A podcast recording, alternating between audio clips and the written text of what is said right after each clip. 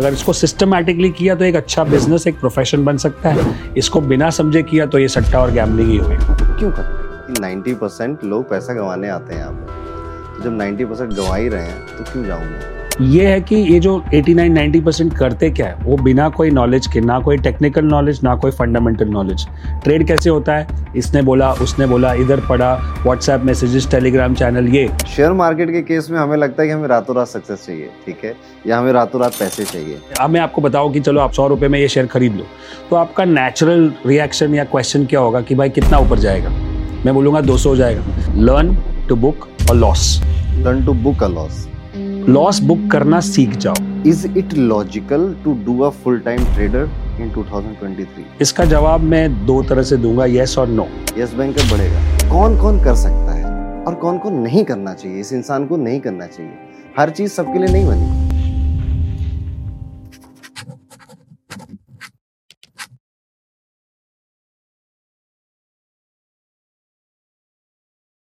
पैसा कमाना हर कोई चाहता है, लेकिन पैसे से कैसे पैसा बनाना है, ये बहुत कम लोग जानते हैं। और इसीलिए आज हमारा ये पॉडकास्ट आपको शेयर मार्केट में ट्रेडिंग कब करनी कैसे करनी है और क्यों नहीं करनी है, इन सारे टॉपिक्स को बहुत ही ज़्यादा कवर करता है। इवन मैं कह सकता हूँ, ये पूरा एक क्रैश कोर्स है जिसमें आप शेयर मार्केट में ट्रेडिंग और उसकी कुछ हिडन टेक्निक्स जो कि अभी तक आपने कहीं नहीं सुनी है वो भी देखने वाले हैं। आज का पॉडकास्ट हमने विशाल मलकान सर के साथ किया है और यहाँ पर हमने सिर्फ़ शेयर मार्केट और ट्रेडिंग की बातें नहीं करी हैं।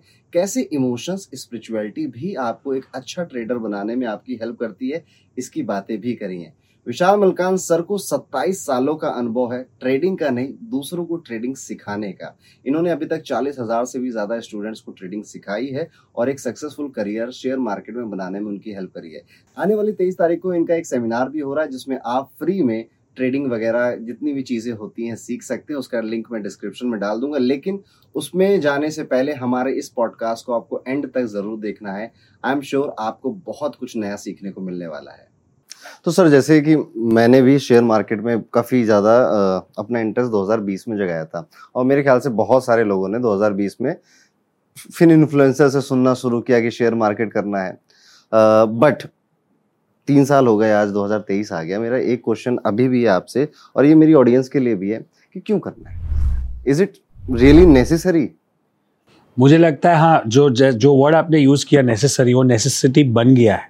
एक टाइम था कि चलो वो लग्जरी है कि करे ना करे, लेकिन जो जो हिसाब से ब्याज दर है, जो हिसाब से इन्फ्लेशन है, जो हिसाब से अपॉर्चुनिटीज़ है और ग्रो हो रहा है मार्केट आपने बोला तीन साल पहले, अगर आप देखोगे जब कोविड का क्रैश हुआ था तो सात आठ हज़ार रुपये निफ्टी था, आज बीस हज़ार रुपये तो तीन गुना हो गया।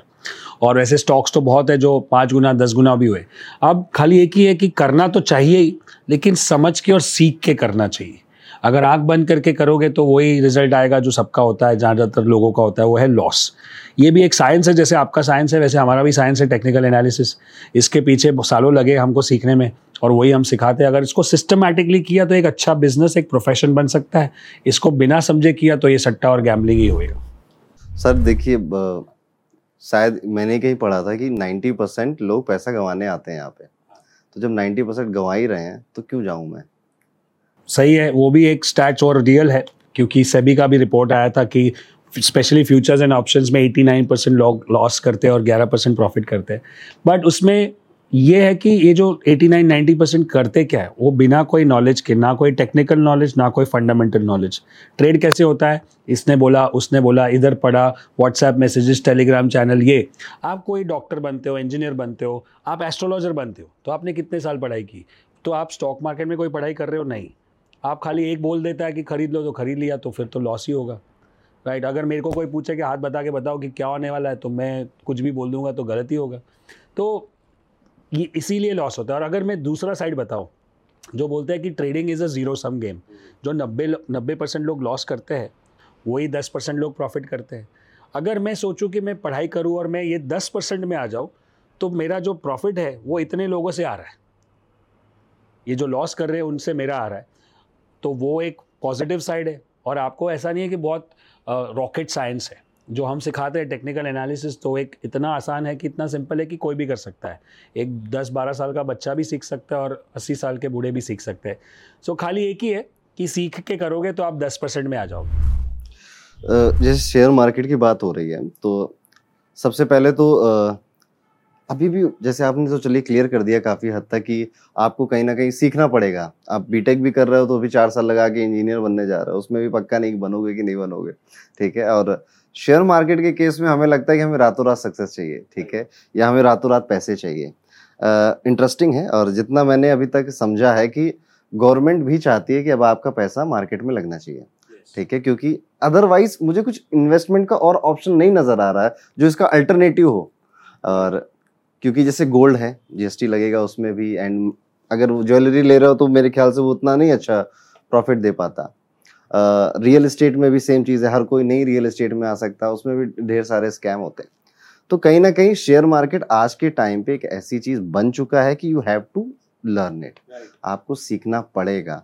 आपको अगर अपने पैसे बचाने हैं then you have to learn it डर आना स्वाभाविक है क्योंकि ये एक ऐसी नॉलेज है जिसमें आपकी जैसे मेरे पास कॉल आती है ठीक है कि चालीस लाख बटोरे थे ज़िंदगी भर, और ऑप्शंस खेला या फ्यूचर्स खेला। वैसे अभी हम डिस्कस करेंगे फ्यूचर ऑप्शंस और सारे बेसिक्स क्लियर करेंगे। तो मेरे, हमारा पूरा चला गया पैसा। ना ऐसे भी टर्म आ गया कि सुसाइड करने की बातें आ रही हैं। ओके सो मेरा आपसे यहाँ पर एक क्वेश्चन ये भी है, और क्योंकि आप एक टीचर हो इस वजह से भी कि सबसे पहले तो हमें ये समझना है कि शेयर मार्केट तो सीखना आज के टाइम की नेसेसिटी हो गई है। डर लगेगा। उस डर से कैसे निकले? पहला क्वेश्चन दूसरा कौन कौन कर सकता है और कौन कौन नहीं करना चाहिए? इस इंसान को नहीं करना चाहिए। हर चीज़ सबके लिए नहीं बनी है ना? तो इसमें थोड़ा डिफरेंस आप समझा तो डर की बात तो मैं कर लेता हूँ। और कौन कौन करेगा वो तो बताएँगे। मैडम तो मैं बताता हूँ कि डर जो होता है किससे डर होता है? लॉस का डर होता है कि पैसा जाएगा? अब मैं हमेशा हर एक पॉडकास्ट में, हर एक वीडियो में बताता हूँ कि ये जो बिज़नेस है स्टॉक मार्केट का, उसमें आप खरीदते हो तो दो चीज़ हो सकती है, या तो स्टॉक ऊपर जाएगा या तो नीचे जाएगा। अब ऊपर जाने का हमारे कंट्रोल में कुछ भी नहीं अब मैं अब मैं आपको बताऊँ कि चलो आप सौ शेयर सौ रुपये में ये शेयर खरीद लो तो आपका नेचुरल रिएक्शन या क्वेश्चन क्या होगा कि भाई कितना ऊपर जाएगा? मैं बोलूँगा दो सौ हो जाएगा। बट क्या मैं ये दो सौ का गारंटी दे सकता हूँ? नहीं, कोई नहीं दे सकता है। बट आपको क्वेश्चन क्या पूछना चाहिए कि भाई इसमें रिस्क कितना है? कितना नीचे जाएगा तो मैं निकल जाऊँ, लेकिन वो कोई नहीं पूछता है। तो सौ का अगर नब्बे हो जाता है, जो होता है तो मार्केट आपको बता रहा है कि भाई साहब आप गलत हो। आपकी एनालिसिस गलत है, आपने मुझे गलत खरीद लिया, मैं तो नीचे जा रहा हूँ। लेकिन हम इंसान, जो ह्यूमन नेचर होता है, वो ईगो होता है कि अगर मैं सौ में लेके नब्बे में बेचूँ मतलब मेरे को ईगो हट हो रहा है कि मैंने हार मान ली। और बचपन से हमने सीखा है कि हार नहीं माननी है। और कभी नेवर गिव अप आशा अमर है तो वो वाली चीज़ स्टॉक मार्केट में लेके आओगे तो नुकसान ही होगा। तो ये जो लेसन मैं बता रहा हूँ, वो मैंने बहुत अर्ली सीख लिया। मैं 16 साल की उम्र में स्टॉक मार्केट ज्वाइन कर लिया था। और जब मैं एक ऑफ़िस में जाता था, जहाँ पे ट्रेडिंग होती थी और सीखने की कोशिश करता था, वहाँ पे बहुत सारे ट्रेडर्स होते थे और एक अंकल थे जो उनको लोग पूछते थे कि भाई क्या करना चाहिए, क्या नहीं करना चाहिए। मतलब वो एक्सपर्ट थे। वो अंकल ने मुझे एक बार देखा और बुलाया बच्चा क्या कर रहे हो इधर? मैं बोला, सीखने की कोशिश कर रहे हो। तो उन्हें बोला कि क्या आपको लगता है कि ये लोग पैसा बना रहे हैं सब लोग? बोला, मैं तो आपको तो एडवाइस ले रहे हैं। तो एडवाइस कोई सुन, सुनता है, लेकिन करता नहीं। बोलता, ये अगले साल चले जाएँगे नहीं आएँगे। मैं यहाँ पे खड़ा हूँ पंद्रह साल से, और उसके पीछे एक राज है। मैं तुमको गोल्डन मंत्र राज बताता हूँ। अगर तेरे को लंबी रेस का घोड़ा बनना है तो तू ये राज समझ जाएगा तो तू मेरी तरह टिकेगा। मतलब बताओ। तो बताया, उन्होंने गुजराती में बताया, मैं आपको इंग्लिश में बताऊँ तो लर्न टू बुक और loss learn to book a loss loss book करना सीख जाओ. अब दूसरा जो उन्होंने बुक करना मतलब कि अगर लॉस लॉस काटना लॉस को काटो. अगर सौ में नब्बे हो जाता है तो आप नब्बे में काट लो. अगर वो सौ नब्बे में नहीं काटोगे तो अस्सी सत्तर पचास भी हो सकता है. फिर आप लॉन्ग टर्म इन्वेस्टर फिर आप फंस गए. राइट नब्बे में काट लोगे तो दस रुपये में आप दस रुपया कहीं और भी कमा सकते हो. लेकिन सौ का पचास हो गया तो आप फील्डिंग भर रहे हो. और आपके सामने दूसरे स्टॉक ऊपर जा रहे हैं और बोले मेरा तो अटक गया है। तो ये साइकोलॉजिकल गेम है इसमें कोई नहीं है। आपको हार माननी पड़ेगी। और दूसरा जो उन्होंने स्टेटमेंट बताया अभी तक मुझे एकदम क्लियरली याद है जो मैंने बहुत बार किया है मेरे लाइफ में बोलता है या तो उंगली काटेगा नहीं तो हाथ काटेगा। अच्छा। तो या तो उंगली काटो नहीं तो हाथ काटना पड़ेगा। और हाथ भी नहीं काटोगे तो कभी गला कट जाता है। तो इतने सत्ताईस साल के ट्रेडिंग में और पंद्रह साल के ट्रेनिंग जो मैं हम लोग चला रहे हैं इंस्टीट्यूट उसमें बहुत बार मैंने लॉस बुक किया है। उंगली काटी है कभी कभी रिस्ट काटी है कभी कभी हाथ भी काटा लेकिन गला कटने नहीं दिया है। इसलिए आज तक आपके साथ बात कर रहा हूँ। तो अगर ये लेसन सीख लो कि स्टॉक मार्केट में लॉस होना है बट वो आपके कंट्रोल में है। वो एक्चुअली वो एक ही चीज़ आपके कंट्रोल में कितना प्रॉफिट होगा तो कोई नहीं बता सकता। कितना ऊपर जाएगा। आपको पता है कि मैं सौ में लेके नब्बे में बेच दूँगा तो मैं वापस ट्रेडिंग मतलब क्रिकेट की लैंग्वेज में बोलते हैं ना विकेट को बचा के रखना है। विकेट बचेगा तो रन बनेगा। विकेट ही नहीं रहेगा तो रन कैसे बनाओगे? तो ये एक लेसन समझ गया कि डरो मत लॉस होना है बट लॉस आपको छोटा रखना है। और एक सिंपल एग्ज़ाम्पल देता हूँ कि कोई भी एक ट्रेड या इन्वेस्ट करोगे तो पाँच नतीजे आते हैं। एक बड़ा प्रॉफिट छोटा प्रॉफिट ब्रेक इवन छोटा लॉस बड़ा लॉस पाँच ही होते हैं। उसमें से बड़े लॉस को खाली कंट्रोल करो, बाकी सब चलेगा। तो आप लंबी रेस के घोड़े बनोगे स्टॉक मार्केट में और एक बार बैठोगे, टिकोगे पिच पे तो रन बनेंगे। आपने काफ़ी अच्छे से आंसर किया। मैम मैं आपसे जैसे मेरा जो दूसरा क्वेश्चन था कि किसको नहीं करना है शेयर मार्केट और किसको? और ये आप मुझे माइंडसेट के हिसाब से आंसर करो कि हम्म। अगर आपका माइंडसेट ऐसा है तो आपको नहीं करना चाहिए।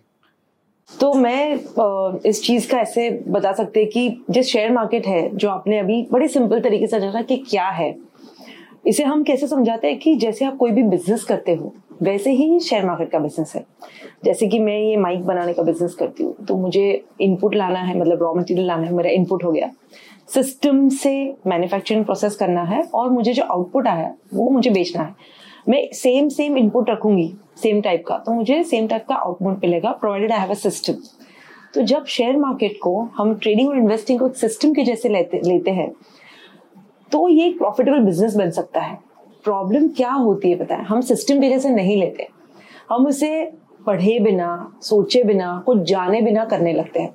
हर कोई स्टॉक मार्केट में ट्रेड करता है। होम मेकर से लेके स्टूडेंट से लेके बिजनेसमैन से लेके professional self employed everybody trades in stock market but people don't have knowledge जो अभी हमने स्टैट्स की बात की 89 परसेंट पीपल लूजिंग मनी इसका सेम स्टैट्स हम निकालेंगे कि how many people educate themselves and trade बड़ा ही कम परसेंटेज दिखेगा। So the question is who should trade I believe anybody can trade literally हमारे एक्चुअली एक प्रोग्राम हमारा जो सिग्नेचर प्रोग्राम है, उसका नाम ही है anybody can trade the thing is anybody can trade but with the right knowledge मेरी एग्ज़ाम्पल ले लो, मैं कॉर्पोरेट लॉयर थी। मेरी बैकग्राउंड स्टॉक में है ही नहीं। मैं I was a C S I did my law graduation was working with UB group I got married to stock trader and that's how I got into stock trading न मुझे market की कोई समझ थी। मुझे पता भी नहीं था स्टॉक मार्केट होता क्या है फ्यूचर्स एंड ऑप्शन क्या है। न तो मुझे मैथ्स में मैं माहिर थी नंबर्स में मैं माहिर थी। आई हैड नथिंग दूर दूर से कोई वास्ता नहीं था। But I gradually started learning और समझ में आता गया बिकॉज़ मैंने अपने लिए एक सिस्टम बना ली कि ये सिस्टम से मैं ट्रेड करूँगी। तो जब से मुझे मेरा अनुभव हुआ तो मुझे लगा कि अगर मैं कर सकती हूँ तो लिटरली कोई भी कर सकता है। और हमारे इंस्टीट्यूट में ऐसे स्टूडेंट्स है there are farmers who are now traders Uber drivers Zomato delivery boys security army man इतने सारे जन आए हमसे सीखने फ्री प्रोग्राम किया किसी को यूट्यूब वीडियो देख के सीख रहा है। बट uh, कोई बाधा नहीं है बाधा एक ही है कि आपको पढ़ाई करनी है दैट्स ऑल अच्छा आपने आंसर तो अच्छा दिया पर मुझे ये समझना है कि शेयर मार्केट या जो ट्रेडर है, उनसे शादी कोई नहीं करना चाहता। तो आपने इतना खतरनाक फैसला या इतना रिस्क कैसे ले लिया? कि स्टॉक ट्रेडर से कैसे शादी करेंगे? बिकॉज़ मेरा सबसे बड़ा बिलीफ सिस्टम ये था, और ताकि अभी हम जब माइंडसेट की बातें करेंगे तो हम बिलीफ पे भी बात करेंगे। आई यूज़ टू बिलीव के मार्केट एक सट्टा है स्टॉक मार्केट गैम्बल है ज़ीरो सम गेम है। कोई जीता तो कोई हारा कभी कभी आप जीते तो आप हारे। I used to think that way because I never traded मेरे फैमिली में कोई ट्रेड नहीं करता सो विद दैट बिलीव जब इनका रिश्ता आया तभी सबसे पहले तो my got stock trader but they were family friends and my family was very keen और like you know everything and he had a management degree in finance वो मेरा बैकअप प्लान था। डिग्री दिखा डिग्री दिखा दो। Okay तो आपने इस तरह से कैलकुलेटेड रिस्क कैलकुलेटेड रिस्क था। यहाँ से भी हमें एक सीख मिल जाती है अपने लिए कि हम कैलकुलेटेड रिस्क ले सकते हैं। सो so, यहाँ पे हमने अभी तक समझा कि uh, कोई भी शेयर मार्केट कर सकता है but you have to learn yes but ये लर्निंग कितनी लंबी हो, हो सकती है? Okay okay. अभी लर्निंग तो मुझे लगता है कि ऐसे तो लाइफ लॉन्ग होती है बट अगर बेसिक को समझना है और उसमें दो तरह की लर्निंग होती है, अगर दो तरह के एनालिसिस होते हैं, एक होता है फंडामेंटल एनालिसिस और एक होता है टेक्निकल एनालिसिस अब फंडामेंटल एनालिसिस में क्या होता है कि कंपनी की बैलेंस शीट देखो कंपनी का रेशियो देखो कंपनी सेल्स क्या कर रहा है प्रोडक्ट क्या कर रहा है, उसका मैनेजमेंट कौन है, उसका प्रमोटर कौन है कॉम्पिटिशन कौन है, ये बहुत सारा है इन्फॉर्मेशन और ये एक आम आदमी के बस की बात थी, आज मैं एम फाइनेंस हूँ, फिर भी मैं ये पूरी तरह से अच्छे से नहीं कर सकता हूँ। बट दूसरा जो एनालिसिस है, वो है टेक्निकल एनालिसिस टेक्निकल एनालिसिस में आपको चार्ट्स को स्टडी करना है. चार्ट को स्टडी करना है, जैसे आप जैसे आप ग्रह देखते हो, आप भी चार्ट को स्टडी करते हो. तो उससे पता चलता है कि अप ट्रेंड है डाउन ट्रेंड है या साइडवेज ट्रेंड है. इसके अलावा कुछ नहीं होता है. अब उसके लिए कुछ कुछ टूल्स होते हैं, जो टेक्निकल एनालिसिस में जो अपने आपने नाम सुना होगा moving average candlestick pattern RSI ये टूल्स को हम यूज़ करके आइडेंटिफाई करते हैं कि कौन सा स्टॉक खरीदना है. फिर उससे पर, फिर हम लोग ट्रेडिंग सिस्टम बनाते हैं कि ये होगा तो खरीदना है ये होगा तो बेचना है ये होगा तो लॉस बुक करना है ये होगा तो प्रॉफिट बुक करना है। तो एक सिस्टम हो गया जिन्होंने बताया कि प्रोसेस ड्रिवन हो गया। फिर मेरे को सोचना नहीं है। सोचने का काम आएगा ना तो इमोशंस आ जाते हैं। करूँ कि नहीं करूँ, लूँ कि नहीं लूँ, ये अच्छा है कि नहीं, आज तो न्यूज़ आ रहा है, ये कुछ नहीं। सिस्टम ने बोला, करना है बाय तो बाय सेल तो सेल तो वो मशीन जैसा काम हो गया। तो सिस्टम हो गया। तीसरा है रिस्क मैनेजमेंट जो मैंने अभी बात की कि उंगली काटो, नहीं तो हाथ काटना पड़ेगा। तो आप अपने रिस्क को डिफाइन कर दोगे कि मैं सौ रुपया लगा रहा हूँ, या तो नब्बे होगा, या तो एक सौ तीस होगा। तो एक सौ वन इस टू थ्री का रिस्क रिवॉर्ड हो गया, या तो दस रुपया जाएगा, या तीस रुपया कमाएँगे। और ऐसे हमको दस ट्रेड भी लिए, एक वन इस टू थ्री वाले, और पाँच ही सही गए। लोगों को लगता है कि हम इतना सिखाते हैं, हम इतना टीवी पे आते हैं, चैनल्स पे आते हैं, किताबें लिखी है, प्रोग्राम्स करते हैं कि हमारा स्ट्राइक रेट दस में से दस सही होगा, ऐसा कुछ भी नहीं। दस में से पाँच बार भी सही हुए ना, बट पाँच बार जब सही होते हो तो आपका प्रॉफिट बड़ा होना चाहिए। और जब गलत होते हो तो लॉस छोटा होना चाहिए, जो हमेशा आपके कंट्रोल में, जैसे मैंने बताया तो भी आप प्रॉफिट करना हो तो ये रिस्क मैनेजमेंट हो गया, और चौथा स्टेप है माइंड मैनेजमेंट। तो टूल्स, ट्रेड रिस्क और इमोशंस ये चार स्टेप को अगर अच्छे से फॉलो किया तो आप एक ट्रेडर बन सकते हो। और इसकी पढ़ाई आजकल तो बहुत कुछ अवेलेबल है। हमारे चैनल पे ही 1200 से ज़्यादा वीडियो है यूट्यूब पे और हफ़्ते दो लगते हैं और ऐसे बहुत सारे चैनल्स हैं। और वहाँ पे मुझे लगता है यूट्यूब एक इन्फॉर्मेशन वाला काम है। बट आपको सही सीखना है जो स्ट्रक्चर्ड एजुकेशन बोलते हैं। उसके लिए कोई प्रॉपर डिग्री या प्रॉपर कोर्स जैसे हमारे भी काफ़ी कोर्स है काफ़ी लोगों के और भी कोर्सेज है तो स्टेप बाय स्टेप सिखाते हैं। तो वो अगर करते हैं तो हमारा वन ईयर का कोर्स है, जिसमें हम एक नए आदमी को, बिल्कुल नए आदमी को बेसिक से लेके एडवांस से लेके इम्प्लीमेंटेशन से लेके माइंडसेट से लेके स्पिरिचुअलिटी तक भी लेके जाते हैं। मैं बात करूँगा आगे स्पिरिचुअलिटी की।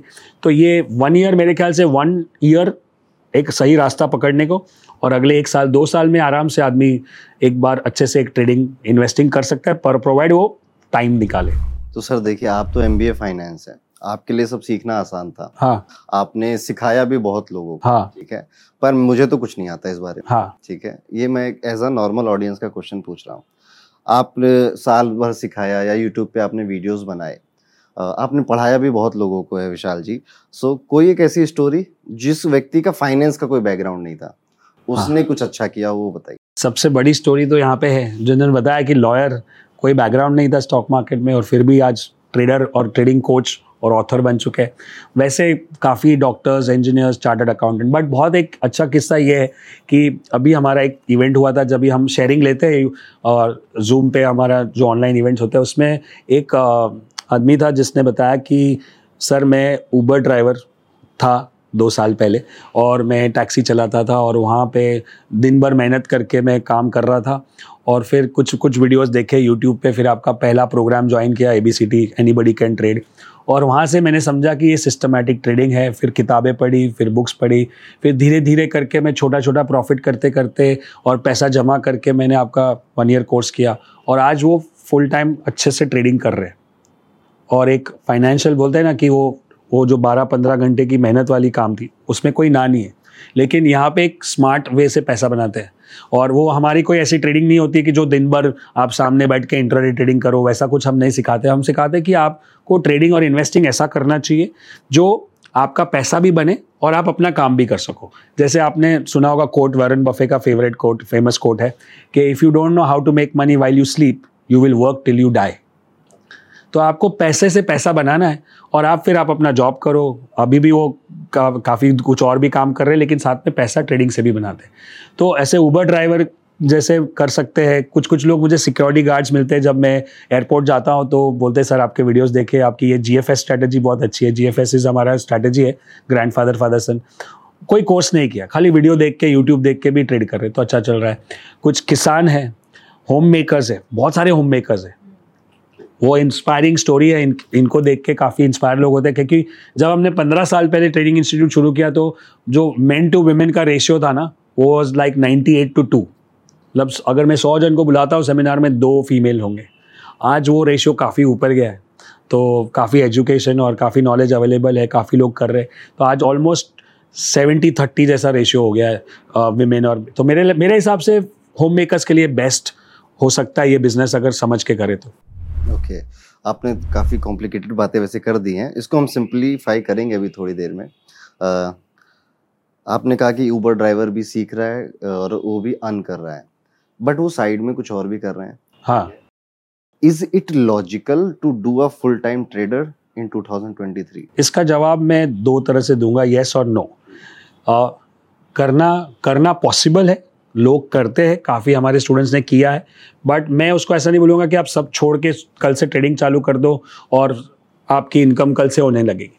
तो हम लोग जो भी सजेस्ट करते हैं कि अगर आप जो काम कर रहे हो, उसको चालू रखो जॉब है बिज़नेस है, और हमारी ऐसी कोई स्ट्रैटेजी नहीं है कि आपको जॉब छोड़ के काम करना पड़ता है। तो वो चालू रखो, उसके साथ साथ सीखते जाओ और ट्रेड करते जाओ, और वहाँ से जब इनकम धीरे धीरे कंसिस्टेंट होने लगे और आपको कॉन्फिडेंस आ जाए कि मैं इसको फुल टाइम ले सकता हूँ तब वो स्टेप लोगे। शायद वो एक साल बाद आए, शायद वो पाँच साल बाद आए। तुरंत कुछ नहीं करना है। तो सब छोड़ छाड़ के हम ऐसा इंकरेज भी नहीं करते और वो सही सही एडवाइस भी नहीं होगी कि भाई, मैं कमा रहा हूँ बट मैं तो पंद्रह साल से कर रहा हूँ या सत्ताईस साल से ट्रेड कर रहा हूँ तो आप भी कर लोगे, ऐसा नहीं है। आपको एक दो साल तो पढ़ाई करनी पड़ेगी। तो दो साल तक अगर आपके पास पैरेलली कुछ हो रहा है जॉब या बिज़नेस या जो भी आप कर रहे हो तो मेरे हिसाब से आप इसको साथ में करो और बाद में डिसाइड करो कि मेरे को फुल टाइम का कितना कैपिटल होना चाहिए मेरे पास? अब ये तो मतलब स्टॉक मार्केट जैसे आपने बताया ना कि इन्वेस्टमेंट गोल्ड में और रियल एस्टेट में और यहाँ सब जगह पे रिटर्न ठीक ठाक है बट स्टॉक मार्केट के जो कुछ एडवांटेजेस है, मैं बता दूँ, हम लोग कुछ एडवांटेज शेयर करते हैं। पहला एडवांटेज क्या है? ईजी एंट्री एग्जिट आपको रियल एस्टेट खरीदना है तो इतना इजी नहीं है कि कल खरीदा, आज बेच दिया और ऐसा कुछ हो जाएगा। तो आपको एक फॉर्म भरना है ब्रोकर के साथ अकाउंट खोलना है, पैसा डालना है तो आप शुरू हो जाओ। आप आज खरीदोगे, कल बेच दोगे, आज खरीद के एक साल भी बेचोगे और लिक्विडिटी तुरंत है। बेचोगे, तुरंत पैसा आ जाएगा। अगर प्रॉपर्टी लिया तो तुरंत नहीं बिकता है। Right? So these are some of the advantages. And the other advantage would be you don't need a it's a business but it's not a capital intensive business. आपको ऑफ़िस खरीदने की मैन पावर रखने की अभी तो आजकल तो laptop की भी ज़रूरत नहीं है कंप्यूटर लैपटॉप की मोबाइल में से ट्रेडिंग होती है। बढ़िया एप्स है वहाँ पे आप स्टडी कर सकते हो ग्राफ्स और मोबाइल से ऑर्डर डाल सकते हो। तो कैपिटल की requirement other than your trading capital वही आपकी मेन कैपिटल है। उसके अलावा सॉरी मैं आपको कट कर रहा हूँ। जैसे कि हम इंटरनेट पे कई सारी स्टोरी सुनते हैं। हाँ। कि झुंझुनवाला जी ने पाँच हज़ार में शुरुआत करी थी और फिर इतने करोड़ बना लिए। हाँ। ठीक है? सो मेरे पास ऐसा कॉल लेने भी ना अट्ठारह साल के बच्चे आते हैं। उन्नीस साल के बच्चे आते हैं। उनका यही क्वेश्चन है कि आ, मुझे फुल टाइम ट्रेडर बनना है। जो कि मुझे पर्सनली ये मेरा बिलीव है मैं गलत भी हो सकता हूँ मुझे ठीक नहीं लगता। हाँ। मुझे लगता है कि अगर आपकी एज इस टाइप की अभी आपकी ग्रेजुएशन भी पूरी नहीं है और आप अभी व्यस्त जो होता नहीं ग्रीन वाले चार्ट चलते रहते हैं और टेलीग्राम में ग्रुप बने रहते हैं। उससे इन्फ्लुएंस होकर आप ये कह रहे हो कि अरे पढ़ाई में एजुकेशन सिस्टम बेकार है कुछ नहीं रखा। हमें ट्रेडिंग करनी है और उनके पास पाँच हज़ार थे मेरे पास दस हज़ार रुपए हैं। हम्म। जिन अलग पास पाँच हज़ार थे मेरे पास दस हज़ार रुपए हैं। हम्म। इस बारे में मैं पूछना चाहता हूँ कि अगर दस हज़ार मुझे लगता है कि अगर दस हज़ार का इसने डबल भी कर लिया तो भी तो बीस ही हज़ार हुए। हाँ। और डबल करना तो which is near to impossible in a year तो मैं इस मेंटेलिटी को यहाँ पे डाउट कर रहा हूँ ठीक है? और हाँ. इस पे आपका आंसर चाहता हूँ। तुम हाँ। एक्चुअली जैसे कि लोग देखते हैं when you see examples of Zakir Jhunjhunwala ji की बात ले लो mm-hmm. यहाँ से शुरू किया था अभी यहाँ स्प्रेड कर दिया इतना हो गया। ऐसे काफ़ी सारे लोग हैं सोशल मीडिया पे बताते हैं कि इतना प्रॉफिट हुआ इतना लॉस हुआ। So this not a quick fix thing जो लोगों को लगता है। Correct. वो स्टेज कब आता है? हर एक के जीवन में वो स्टेज आता है हर एक ट्रेडर जो सक्सेसफुल बनता है। लेकिन वो लोग ये नहीं देखते कि उसके पीछे इतने सारे साल की पढ़ाई है एक्सपर्टीज है। इतनी सारी बुक्स पढ़ी है उसके मतलब ये सब काम का नतीजा है। कोई डॉक्टर भी ऑपरेशन करता है if you see a brain surgeon you know noted brain surgeons when you see or any noted surgeon would go और फटाफट से सर्जरी कर देंगे। और आपको लगेगा क्या बात है? इतनी फटाफट हो गई सर्जरी लेकिन उसके पीछे कितने सालों की पढ़ाई। पढ़ाई और मेहनत और प्रैक्टिस लगी है। तो तब जाके आता है। सो यंग माइंड्स तो हम लोग यही बताते हैं कि आप पढ़ाई में ध्यान दो। स्टॉक हम्म। मार्केट एक प्रोफेशन है जैसे कि डॉक्टर है। लॉयर है इंजीनियर है उसे एक प्रोफेशन के जैसे लो तो आप उसे अच्छे से पढ़ाई करो फिर आप भी वो स्टेज पे पहुंचोगे जहाँ पैसा double it's not only double we made 81 percent return last year it could be multiple times double but that happens only and only when you study it well okay और राकेश जी का आप बताओगे कि वो उनका पास नॉलेज था चार्टर्ड अकाउंटेंट थे उनके पास स्टडी था फंडामेंटल उनके पास काफ़ी पढ़ते थे, किताबें पढ़ते थे और बैलेंस शीट्स को पढ़ते थे और उनके पास एक विजन था स्टडी करते थे मार्केट को कि अगले पाँच साल में, दस साल में यहाँ पे ये सेक्टर या स्टॉक जाएगा ऊपर और वो विजन से खरीदते थे। खाली आप नंबर देख रहे हो कि पाँच हज़ार का इतना हो गया, लेकिन काम कितना हुआ, पढ़ाई कितनी हुई, मेहनत कितनी हुई लॉसेस भी तो बहुत हुए। आप उनके जो फेवरेट स्टॉक है जिसमें जिसमें उन्होंने पैसा बनाया, उन सबको मालूम है कि उन्होंने टाइटन में पैसा बनाया लुपिन में पैसा बनाया और ऐसे बहुत सारे स्टॉक्स हैं। बट कितने कितने स्टॉक्स में लॉस भी हुआ। आप वॉरेन बफे को भी देखोगे तो उनका जितना भी पैसा बना है, ज़्यादा से ज़्यादा, वो दस स्टॉक के अंदर है। लेकिन लॉसेज उससे ज़्यादा नंबर ऑफ़ स्टॉक्स में है। बट वो लॉसेस छोटे हैं और प्रॉफिट बहुत बड़े हैं। जो मैंने एग्ज़ाम्पल दिया कि आपको लॉसेस को कंट्रोल करते रहोगे ना, फिर आप दस में से चार या पाँच बार भी सही जाओगे तो भी पैसा बनाओगे। इसलिए उंगली काटना बहुत ज़रूरी है। आप उंगली कटवा के रहोगे कहीं होगी, ठीक है? सो शेयर मार्केट की हमने बात करी। अभी हम इसको थोड़ा सिंप्लीफाई भी करेंगे। आपने कई बार स्ट्रेटजी बोला है ठीक है? और R S R S I R S I moving average and एक दो और आपने बोल हाँ. दिया ठीक है? सो so, बहुत अलग अलग चीज़ें हैं। ऐसे एक म्यूचुअल फंड की भी कैटेगरी उसकी एक अपनी दुनिया है। एक शेयर मार्केट की इन्वेस्टमेंट की दुनिया है और एक शेयर मार्केट की ट्रेडिंग की दुनिया right. है फिर there is a commodity market forex है। हाँ. और फिर एक बड़ा हाइप बना था क्रिप्टो का right. ठीक है? सो so, अब हम एक एक करके इसको ब्रेक डाउन करेंगे। So first thing mutual fund के बारे में आपका क्या ओपिनियन है? सी म्यूचुअल फंड भी स्टॉक मार्केट ही है बट इनडायरेक्ट है। हम्म। मतलब समझो कि आपके पास या तो टाइम नहीं है या तो नॉलेज नहीं है या दोनों नहीं है। तो आप बोलोगे कि मेरे को पता नहीं है कैसे करना है बट मैं म्यूचुअल फंड में डालता हूँ। म्यूचुअल फंड क्या है कि वो सबका पैसा जमा करके स्टॉक्स में ही लगाते हैं। Right hmm, hmm. तो आता तो पैसा स्टॉक मार्केट में है। तो जिसके पास नॉलेज या टाइम दोनों नहीं है और नॉलेज लेने का भी टाइम नहीं है तो म्यूचुअल फंड सही रास्ता है। और बहुत अच्छे अच्छे म्यूचुअल फंड्स हैं जो बैलेंस्ड है और जो अच्छा परफॉर्म करते हैं, वहाँ पे डाल सकते हो और वहाँ पे भी कोई लिमिट नहीं है, पाँच सौ रुपये से शुरू कर सकते हो और ऊपर भी जा सकते हो।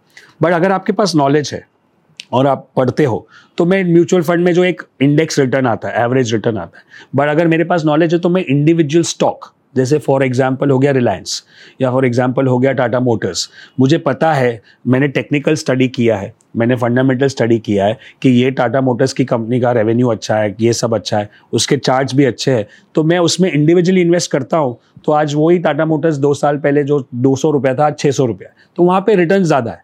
तो आप सारे एसेट क्लासेस को देख लो जितने भी आपने बताया अभी कमोडी करेंसी जितने भी है उसमें लॉन्ग पीरियड में सबसे better return best return is equity only ये हिस्ट्री है ये okay. तो फैक्ट है इसमें मेरे को कुछ बताना नहीं आप गूगल कर सकते हो। बट वो लॉन्ग टर्म व्यू होना चाहिए। जो आपने बताया रातों रात किसी को पैसा बनाना है, वो नहीं होगा।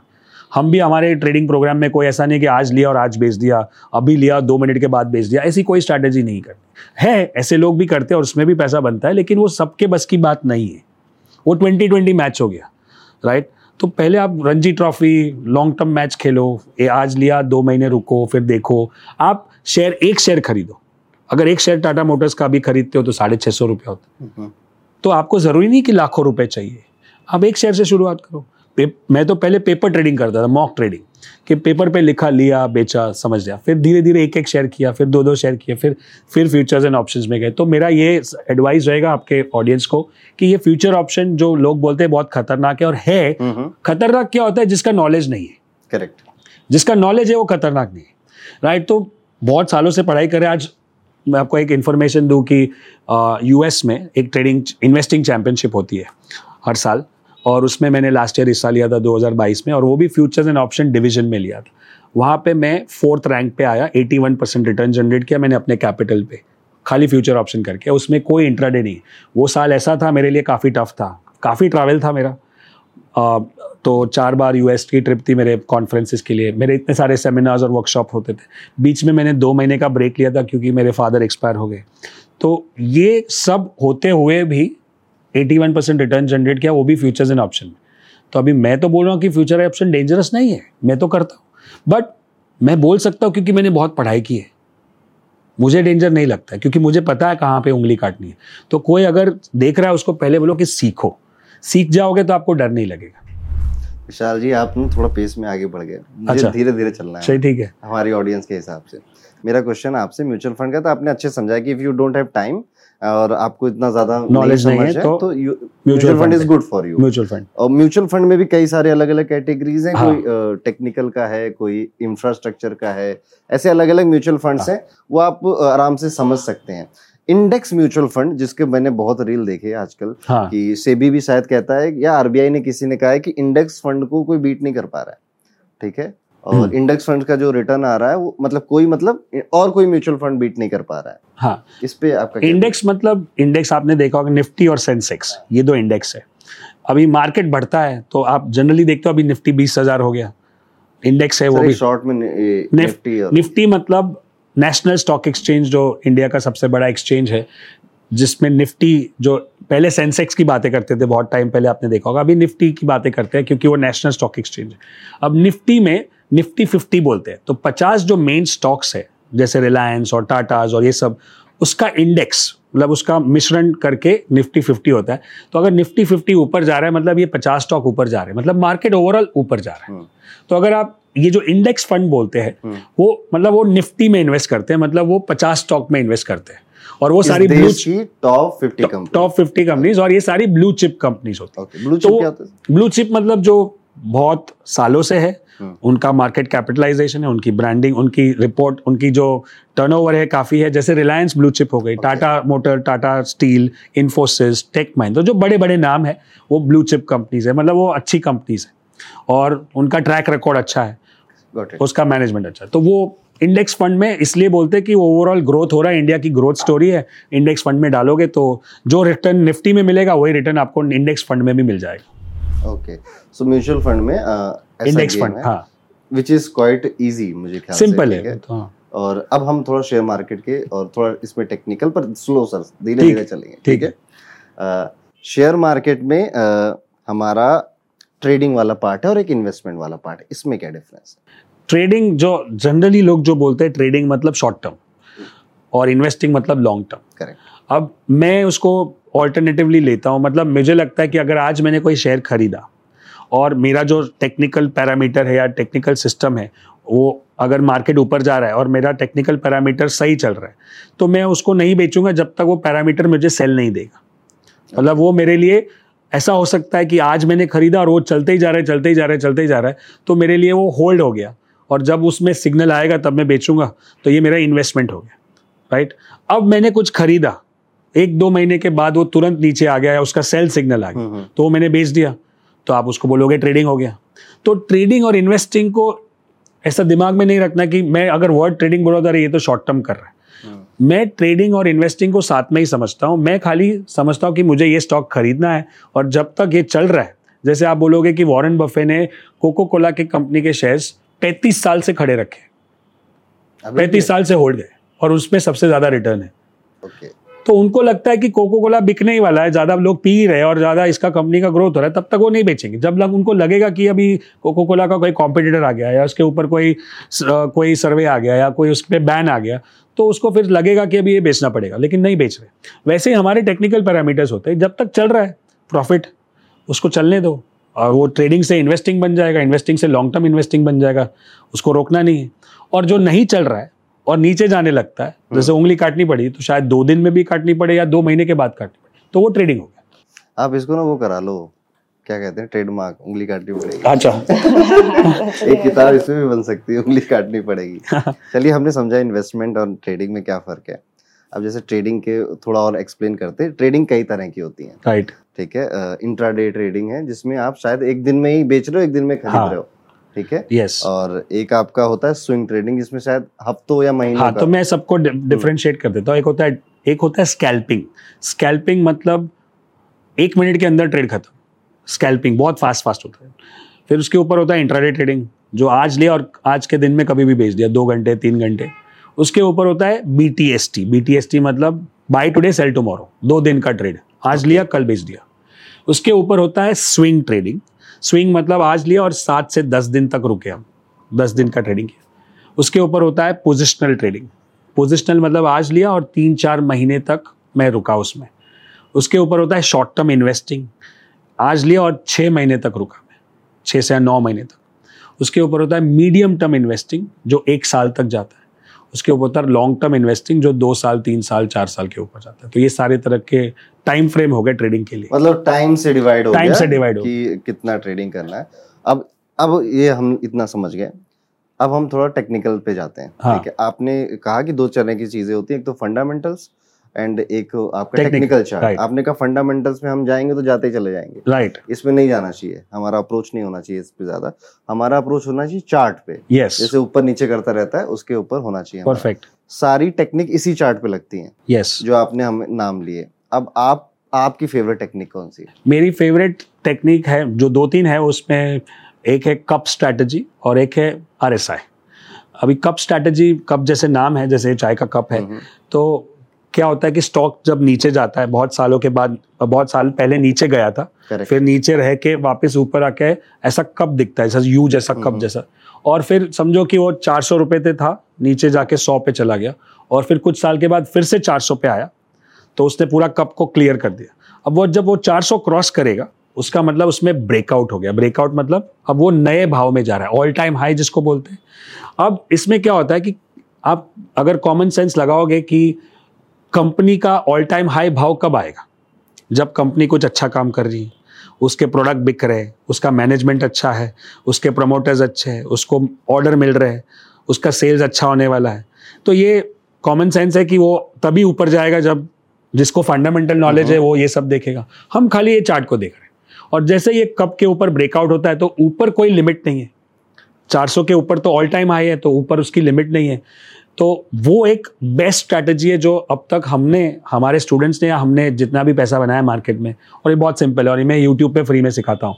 तो ये मेरी फेवरेट स्ट्रैटेजी और ये कोई भी स्टॉक में कोई भी मार्केट कोई भी वर्ल्ड में कोई भी स्टॉक मार्केट में चालू लग- लागू होती है। जैसे ये- ये हर दिन तो बनता नहीं होगा? नहीं हाँ। ये सालों के बाद बनता है। अच्छा ओके जितना हम बोलते हैं longer the cup stronger the move मतलब जितना बड़ा कप होगा हम्म। समझो पाँच साल का है कोई दस साल का है कोई पंद्रह साल का है तो जितना जो, लंबा होगा या बड़ा होगा वो उतना ज़्यादा बड़ा ब्रेकआउट या बड़ा मूवमेंट या बड़ा रिटर्न देगा। कोई आप एग्जांपल के ज़रिए बताओ। अभी रिसेंटली जैसे हम ये रिकॉर्ड कर रहे टू थाउज़ेंड ट्वेंटी थ्री में सितंबर में तो हम भी हमारे लास्ट दो तीन महीने में जो सबसे बड़े ब्रेकआउट हुए वो है आर शेयर का नाम है? आर जो शेयर का नाम है। ओके और P F C power finance corporation Apollo tyre okay ये सारे ब्रेकआउट अभी चल रहे हैं। और काफ़ी वो मैं बताऊँ कि तीन चार महीने में वो ऑलमोस्ट डबल हो गए। बट अब बोलेगे डबल सबको अच्छा लगता है सुन के लेकिन ये जो स्ट्रैटेजी सीखने में और इम्प्लीमेंट करने में और समझने में जो टाइम निकालोगे वो पहले इंपॉर्टेंट फिर आप बोलोगे, अरे, तीन महीने में इसका पैसा डबल हो गया, ये तो एक्सपर्ट है। नहीं, सत्ताईस साल हो गए ट्रेड करते हुए। पंद्रह साल से सिखा रहा हूँ और अभी वो पकड़ आई है कि मैं अच्छे से सिखा भी सकता हूँ। तो वो बहुत इंपॉर्टेंट है। कब स्ट्रैटेजी इसको हम बहुत मैं अच्छे से एक रिक्वेस्ट करूँगा अगर आप वो चार्ट दे सको हमें मतलब उसके स्क्रीनशॉट तो मैं अभी लगा दूँगा हाँ वीडियो स्क्रीनशॉट आप बी रोल में डाल देंगे। हाँ। आर का चार्ट और पीएफसी का चार्ट डाल हाँ, देंगे। ये हम कर सकते हैं। सो नाइस आपने कप स्ट्रेटजी की बात करी। एक बड़ा मैंने सुना है आप गुजराती हो मैम तो भाव भगवान छे ठीक है? यानी प्राइस एक्शन यस ठीक है? आप उसके बारे में बताएँ। तो जैसे कि हमने बताया दो टाइप के एनालिसिस होते हैं फंडामेंटल और टेक्निकल हम टेक्निकल की सारी बातें कर रहे हैं। टेक्निकल मतलब टेक्निकल स्टडीज़ ही प्राइस स्टडी करना है। टेक्निकल स्टडीज़ क्या अज्यूम करती है कि वो सारे जो फैक्टर्स है जो रिस्पॉन्सिबल है अभी आज रिलायंस का भाव सपोज़ एक हज़ार रुपए है फॉर इंस्टेंस तो एक हज़ार रुपए क्यों है? जो भी फैक्टर्स है रिलायंस के पीछे जिससे रिलायंस कंपनी जहाँ पे है वहाँ पे जहाँ होनी चाहिए वहाँ पे है उस वो सारे रिस्पॉन्सिबल है कि रिलायंस का भाव आज हज़ार रुपए कोट है स्टॉक मार्केट पे बॉम्बे स्टॉक एक्सचेंज में सो द थिंग इज़ के प्राइस जो होती है ना, वो कंपनी के बारे में सब कुछ बता देती है।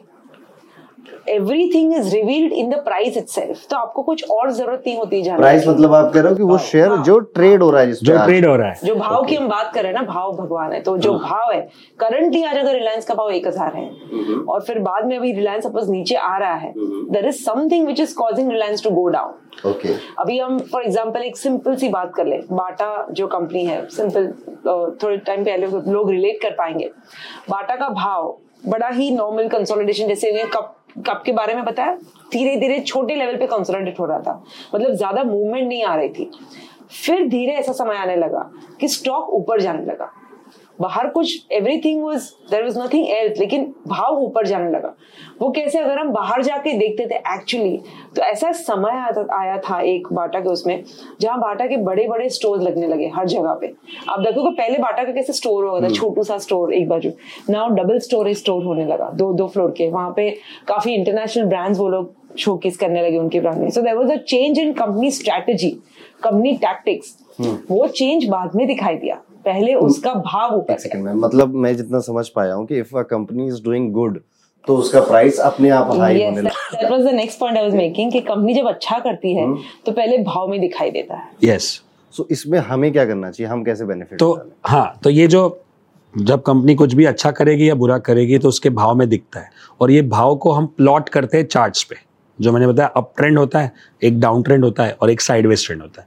अगर कुछ कंपनी खराब कर रही है गड़बड़ है जैसे येस बैंक का हुआ तो स्टॉक चार सौ रुपए से चालीस रुपए पे आ गया उससे भी नीचे चला गया क्योंकि गड़बड़ है।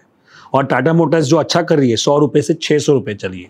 सो so, भाव जैसे इन्होंने बात की कि भाव भगवान से तो कैसे पता चलता है कि अगर कंपनी अच्छा कर रही है तो भाव ऊपर जाएगा? जैसे टाटा मोटर्स सौ से छः सौ हो गया लास्ट दो साल में। इलेक्ट्रिक कार्स आ रही है नए नए मॉडल्स आ रहे हैं। ग्रोथ हो रही है कंपटीशन भी बढ़ रही है लेकिन ग्रोथ भी हो रही है। और आपने देखा होगा येस बैंक चार सौ रुपये वाला चालीस रुपये का उससे से भी नीचे चला गया क्योंकि उसमें स्कैम हो रहे थे प्रॉब्लम हो रहे थे। तो भाव अपने आप रिफ्लेक्ट करता ही है। इसलिए मैं इसको एक अच्छा एग्ज़ाम्पल दिखा दूँ आपको कि जो अपने सेमिनार्स में यूज़ करता हूँ कि अगर आप समझो कि बॉलीवुड का एग्ज़ाम्पल ले लो। बॉलीवुड में सबसे फिट आदमी कौन है? Akshay Kumar John Abraham Tiger Shroff ये सब बॉडी बिल्डर है। अब समझो कि फॉर एग्ज़ाम्पल जॉन एब्राहम को कुछ चेस्ट पेन होने लगा तो वो डॉक्टर के पास जाएगा। डॉक्टर उसको क्या बोलेगा? अरे तू तो जॉन है तू तो फिट है तेरे, तेरे को ज़रूरत नहीं है तू रेस्ट कर। नहीं वो बोलेगा तुम ई e रिपोर्ट निकालो। करेक्ट राइट अब ई e रिपोर्ट निकालेंगे उसमें क्या निकलेगा लाइन्स वो लाइन्स को देख के क्या बताएगा कि हार्ट सही है कि गलत है?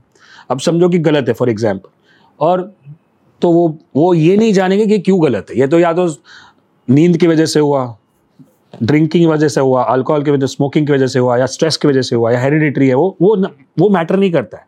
बोलेगा कि अभी उपाय ये है। अब आपको ये सर्जरी या ये करना पड़ेगा। और अगर सही हार्ट सही है तो बोलेगा जाओ आराम करो कोई प्रॉब्लम नहीं। तो जब हम चार्ट देखते हैं वो भी भाव देख रहे लाइंस देख रहे ग्राफ इसी चीज़ ऐसा है। अगर ऊपर जा रहा है तो उसका रेमेडी उपाय क्या है? खरीदना है। नीचे जा रहा है उसका उपाय क्या है? बेचना है। अब क्यों ऊपर जा रहा है? मेरे को नहीं मालूम। हम्म। ये तो इन्होंने बताया कि बाटा के शोरूम बढ़ गए लेकिन वो मेरे को देखना ज़रूरी नहीं है। बड़े ही होंगे तो ही ऊपर जा रहा है। Okay. बराबर है? और अगर कुछ गड़बड़ हो रहा है मेरे को भाव दिख गया कि येस बैंक चार सौ वाला तीन सौ है। अब मेरे को स्कैम कब पता चलता है? जब वो सौ हो जाता है। ओके बट चार सौ से तीन सौ क्योंकि कहीं ना कहीं किसी ना किसी को तो मालूम है क्या हो रहा है। और वो भी इन्वॉल्व है मार्केट में। तो बोलते हैं ना प्राइस डिस्काउंट्स एवरीथिंग प्राइस को सब पता है। जो आपको पता है मेरे को पता है जो आपको मेरे को पता नहीं है वो भी प्राइस को पता है। इसलिए हम प्राइस की स्टडी करते हैं। This is a comprehensive study of everything तो उससे सारी चीज़ें पता चल जाती है। ये शायद मैंने कोविड में देखा था कि जब किसी को इतना कोरोना के बारे में नहीं पता था तभी शेयर गिरने लग गए थे उससे हाँ। पहले ही। उसके बाद लोगों को एक महीने या डेढ़ महीने बाद पता चला कि ये सब होने वाला है हाँ, या हो। रहा है। यस और तो भाव ने पहले ही बता दिया था जनवरी से मार्केट गिर रहा था। कोविड मेन डिक्लेयर जो लॉकडाउन जो हुआ मार्च में। राइट हम्म, तो जनवरी से गिरना शुरू हो गया था। तो अभी आपको पता है कि भाई मैंने सौ में लिया है नब्बे हो गया मेरे को उंगली काटनी है। हम्म। अब वो क्यों नीचे जा रहा है वो ढूँढने लोग ढूंढते हैं क्यों नीचे जा रहा है। मेरे को रोज सवाल कोई ना कोई तो मिलता है जो बोलता है आज क्यों ऊपर जा रहा है? क्यों नीचे जा रहा है? ये क्यों क्यों का कोई जवाब ही नहीं है। और जान के भी क्या कर लोगे? पे भी आते हैं। हाँ। जब टेलीविज़न शोज़ पे इंटरव्यू के लिए बुलाया जाता है ओपिनियन के लिए तो टिपिकल क्वेश्चन एंकर्स का भी यही होता है। आज तो भाव इसकी यहाँ से यहाँ हो गई क्यों ऐसा हुआ? तो हमारे पास कोई जवाब नहीं है क्यों हुआ तो बहुत सारे कारण होते हम तो सिंपल आंसर देते कि भाई ये आर एस आई सिक्सटी के ऊपर चला गया ये ट्रेंड लाइन को क्रॉस कर दिया तो हमारा टेक्निकल जवाब होता है okay. जो कभी कभी बहुत सिंपल दिखता है। लोगों को ये भी प्रॉब्लम है कि खाली मैं इतना बोल दूँ कि अरे ये इसके ऊपर क्या खरीद लो, कब के ऊपर? तो ऐसे थोड़ी होता है, आप इसका रिपोर्ट निकालो, ये कंपनी क्या कर रही है, इसका सेल्स क्या है मैनेजमेंट क्या है? तो ह्यूमन नेचर है कि जब कुछ कॉम्प्लिकेशन होता है ना तो हमको अच्छा लगता है। और जो सिंपल होता है ना, वो बोलता है, अरे ये तो सब कर लेंगे, इसमें क्या है? बट मेरे कोच ने मेरे को एक लेसन सिखाया है, जो शायद सबको अच्छा लगे is that if you want to impress someone make it complicated if you want to help someone make it simple okay मैं यहाँ पर एक क्वेश्चन आपसे पूछूँगा जो कि शायद बहुत लोग पूछना चाहते हैं। यस बैंक कब बढ़ेगा? मुझे नहीं पता है। मुझे कुछ भी नहीं पता है। मैं खाली चार्ट देखता हूँ। जिस दिन मेरे स्ट्रैटेजी में येस बैंक का नंबर आएगा तो मैं वो भी खरीदूँगा। मतलब मेरे को लग पता चल जाएगा कि ठीक ठाक हो गया सब, सब मा, मामला सलट गया और नहीं आया तो मतलब मेरे को खरीदना नहीं है। मेरे को वही खरीदना जो मेरे सिस्टम में आता है। आज येस बैंक भी आ सकता है कल आर आया था परसों पीएफसी आया था अगले टाइम अपोलो टायर आ सकता है और ये रोटेट होते रहते हैं। जिसको हम और एक चीज़ में आपको आपके ऑडियंस के बता दूँ कि सेक्टर रोटेशन होता है। ये सेक्टर मतलब क्या? कि आज ऑटो सेक्टर काफ़ी चल रहा है। कॉमन हम्म। सेंस है कि इलेक्ट्रिक कार्स का बोलबाला है। फिर आईटी सेक्टर जब कोविड हो गया था तो आईटी और फार्मा चले। क्यों? हम्म। क्योंकि सारी चीज़ें ऑनलाइन हो गई। और कोविड मतलब क्या बोलते हैं फार्मा सेक्टर तो दवाई तो वो तो सब चलना ही था जो हिसाब से कोविड का जो लहर चल रहा था। तो अगर ये कॉमन सेंस भी चलाते हो जैसे जैसे मैं आपको बता दूँ कि एक आदमी ने लॉकडाउन में एवरेज जो रिसर्च बताता है सर्वे बताता है कि एक आदमी ने 400 घंटे बिताए नेटफ्लिक्स पे और ओ टी प्लेटफॉर्म पे। Okay okay.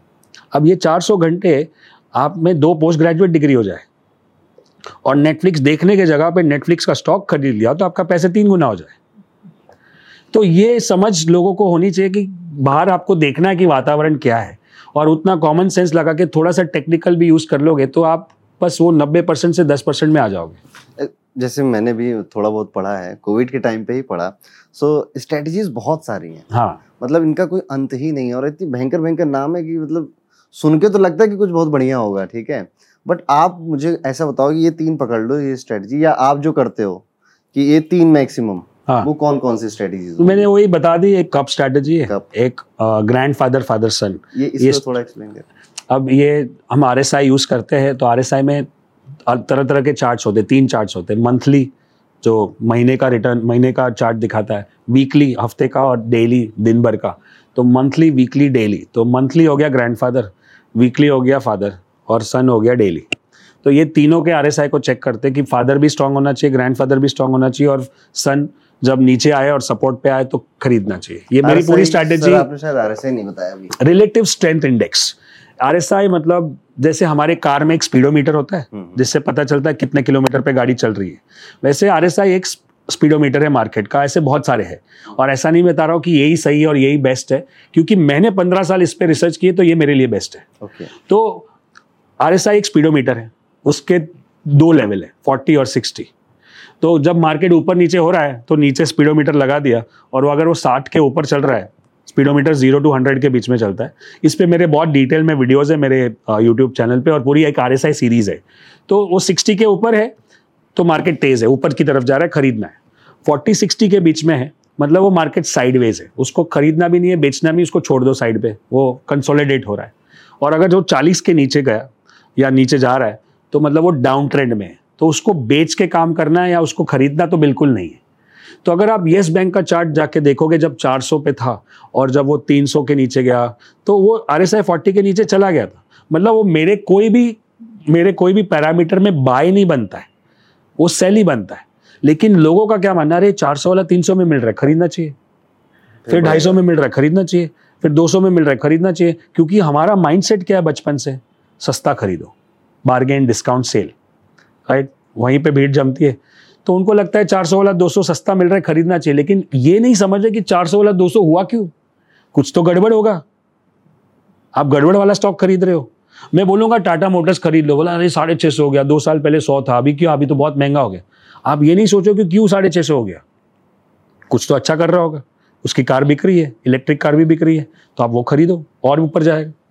तो ये सिंपल स्ट्रैटेजी है एक कप पैटर्न एक ग्रैंडफादर फादर सन और तीसरा है हमारा आर एस आई तीसरा है हमारा टॉप बॉटम टॉप बॉटम जो हम सिंपल जैसे भा, भाव भगवान से बताया उसमें खाली भाव को देख के बाय सेल करते हैं और कोई पैरामीटर भी नहीं कुछ भी नहीं. ये तीन स्ट्रैटेजी हम ज़्यादातर ज़्यादातर फ्री यूट्यूब पे हो चुकी है मेरे और बाकी हमारे प्रोग्राम्स में भी हम सिखाते तो बोलते हैं कि सर आप फ्री में सिखा रहे तो प्रोग्राम में क्यों आए? हम्म। इसका जवाब आप पूछे उसके पहले ही मैं बता दूँ। तो वो है कि स्ट्रैटेजी सबकी फ्री है यूट्यूब पे सब जगह पे। वॉरेन बफे की भी किताब में आप स्ट्रैटेजी समझ लोगे। लेकिन उसको करने के लिए माइंडसेट चाहिए। जो धैर्य चाहिए जो भी चाहिए जो मेघना सिखाती है। तो she can tell better actually कि क्या माइंडसेट चाहिए। To apply the same strategy which is available on free on YouTube but फिर भी लोग प्रोग्राम में क्यों जुड़ते हैं? सो so, uh, हम बताते जैसे कि हमारे गुरु बताते हैं कि कोई भी फ़ील्ड में अगर सक्सेस हासिल करनी हो तो उसमें स्ट्रैटेजी या टेक्निकल स्किल का काम सिर्फ़ बीस टका का होता है। एट्टी परसेंट रोल माइंडसेट का होता है। विच मीन्स जैसे कि उन्होंने बताया कि स्ट्रैटेजी बड़ी ही सिंपल है लेकिन लोग अप्लाई नहीं कर पाते क्योंकि वो स्ट्रैटेजी को अप्लाई करने के लिए स्पेसिफिक माइंडसेट चाहिए। सबसे पहले तो बिलीव चाहिए कि strategy will work this system works market is not a gamble वो एक बहुत बड़ी बिलीफ है जो होती है। दूसरी बहुत बड़ी चीज़ जो रोल प्ले करती है, वो ये होती है कि आप के लिए, आप पैसों के, पैसों को लेकर आपकी क्या बिलीफ सिस्टम है। सी ओवर द इयर्स हम जैसे हमारा बचपन गुजरता है teen age years early adulthood में जैसे ही पैसों के एक्सपीरियंसेस होते हैं, जो भी हमने देखा है फैमिली में और जो भी हमने एक्सपीरियंस किया है वो सबको मिला के ना धीरे धीरे हम सबके दिमाग में पैसों को लेके कोई बिलीव बनते हैं। If I have seen a difficult childhood with money or I've experienced difficulty with money when I was growing up, तो मेरे लिए हो जाएगा कि पैसे कमाना बड़ा ही डिफ़िकल्ट है। I grow up in a family in a middle class family my father use to work fourteen hours a day तो मैं पर्सनली बिलीव से बड़ी हुई थी कि बहुत मेहनत करनी पड़ती है तो ही पैसे बनते हैं। तो हम सबके अलग अलग बिलीफ होते हैं। जब हम स्टॉक मार्केट में आते हैं ट्रेड करने इन्वेस्ट करने तो ये बिलीव सब बाहर आता है। They all believe come to play you will trade as per your belief I will trade as per my belief अगर आपको लगेगा कि पैसा तो अबंडेंस में अवेलेबल है, आसानी से पैसा बनता है तो आप वही सेम स्ट्रेटेजी लोगे अप्लाई करोगे, पैसा बनेगा। आप बोलते देखा मैंने बताया ना, आराम से पैसा बनता है। मैं ये बिलीव से मार्केट में एंटर करूँगी कि बहुत मेहनत करनी पड़ती है, सबके बस की बात नहीं है। I will use the same strategy जरा भी लॉस या कुछ भी होगा, मैं डर के बाहर निकल जाऊँगी बोलूँगी, देखा मैंने बोला ना, पैसा बनाना कितना डिफ़िकल्ट है, मेरा तो बन ही नहीं रहा पैसा। हम दोनों सेम सिस्टम यूज़ कर रहे हैं, आपके रिज़ल्ट अलग, मेरे रिज़ल्ट अलग। तो ये सब बहुत ही इंपॉर्टेंट रोल प्ले करता है। So it's just not about the strategy it's about the person who is applying with what mindset you applying the strategy what believe system going to play तो बहुत सारा काम हमको माइंडसेट के ऊपर करना what is the correct belief या money के हिसाब से इसका ये ऐसा बिलीव होना चाहिए? ऐसा कुछ होता है? यस yes, मन पहले तो जैसे हम बताते हैं कि इट्स नॉट द साइंस और it's not the indicator that works it's the belief in the indicator that works जैसे आपकी मैं एग्जांपल ले लूँ कि आप एस्ट्रोलॉजी करते हो। अब हम तो मानते हैं और हम फॉलो भी करते हैं बट बहुत लोग ऐसा एस्ट्रोलॉजी नहीं चलता आपको लोग बोलते होंगे। बिल्कुल, बिल्कुल। हमको भी लोग बोलते हैं ये टेक्निकल एनालिसिस नहीं चलता है। अब जो बोलता है कि नहीं होता है नहीं चलता है उसके लिए नहीं चलेगा। क्योंकि वो सेल्फ फुलफिलिंग प्रोफेसी होती है कि भाई मैंने बोला था, आज समझो कि अखबार में वो हर हर रोज़ कुछ कॉलम आता है एस्ट्रोलॉजी पे, हर हर एक कैंसर मतलब हर एक साइन पे कैंसर कैप्रिकॉन सबका एक भविष्य लिखा होता है। अब जो आदमी बिलीव नहीं करता है ना तो वो पढ़ेगा और बाद में बोलेगा, अरे देखा, इसमें ये लिखा, लेकिन मेरा आज तो दिन अच्छा था, इसमें खराब लिखा था। अब जो बिलीव करता है, वो भी पढ़ेगा। हाँ सही लिखा था, ऐसा ही हुआ मेरे साथ। दोनों चीज़ पढ़ तो सेम रहे, लेकिन सबकी बिलीफ अलग है। तो हमारा टूल टेक्निक अभी मैं बोलता हूँ कि आरएसआई नहीं चलता है। मेरा विश्वास जो आरएसआई में है, वो चलता है। काफ़ी लोग बोले आर एस बकवास है। काफ़ी लोग बोलेंगे टेक्निकल एनालिसिस बकवास है। और काफ़ी लोग बोलेंगे स्टॉक मार्केट ही बकवास है। तो उसके लिए अगर वो बिलीफ से वो अंदर आएगा कि स्टॉक मार्केट सट्टा है गैम्बल है स्पेकुलेशन है, और फिर वो मेरी स्ट्रैटेजी या किसी की भी स्ट्रैटेजी फॉलो करेगा तो उसका रिज़ल्ट सट्टे वाला ही आएगा, क्योंकि अंदर से वो बिलीव वो ही करता है। तो ये वाला बिलीफ है कि पहले आपको, जैसे हमारा जो प्रोग्राम होता है ना एनी बडी कैन ट्रेड तीन दिन का प्रोग्राम होता है तो उसमें लोग आते हैं ना, पहला दिन हम स्टॉक मार्केट की बात ही नहीं करते। लोगों को लगता है ये क्या चल रहा है? उसमें हम खाली बिलीफ की बातें करते हैं। दूसरे दिन मैं उनको स्ट्रैटेजी सिखाता हूँ। तब क्योंकि पहले हमने उनके बिलीफ को तोड़ा, उनको चेंज किया। ऐसे बहुत सारे मेडिटेशन या अफर्मेशन या सबकॉन्शियस माइंड पे काम किया या लॉ ऑफ़ अट्रैक्शन पे काम किया, तब जाके बिलीफ को बदला, थोड़ा बहुत बदला, एक दिन में तो नहीं होता है बट एटलीस्ट ओपन हो चुका है कि अभी ये समझेंगे। पहले से ही मैं बता दूँ ना कि खाली आपको एक बटन दबाना है, एक स्टॉप लॉस डालना है, बस हो गया काम, पंद्रह मिनट में आप फिर अपना काम करो, पैसा बन जाएगा। अरे, ये तो सब कर लेंगे, ऐसा होता तो हम लोग इतना मेहनत क्यों करते थे? बट वो बिलीफ को पहले तोड़ना पड़ता है। आप बोलते हैं, मेहनत करना पड़े। चलो, मैं आपको एक एग्ज़ाम्पल देता हूँ, मैंने अपने कोच से सीखा कि एक फाइव स्टार होटल है। ओके फाइव स्टार होटल में सबसे नीचे जो काम करते हैं समझो जो झाड़ू मारते हैं जो स्वीपर है जो रूम क्लीन करते हैं वहाँ से लेके ऊपर उनके मैनेजर है फिर उनके ऊपर होटल मैनेजर है उनके ऊपर और कोई मैनेजर होगा उनके ऊपर उनके ओनर है। ये सब में सबसे ज़्यादा मेहनत कौन करता है? सबसे नीचे जो है जो चौदह घंटे काम कर रहे हैं। तो मतलब हर जगह ही है। हाँ हर जगह। हम्म। और सबसे ज़्यादा पैसा कौन बनाता है?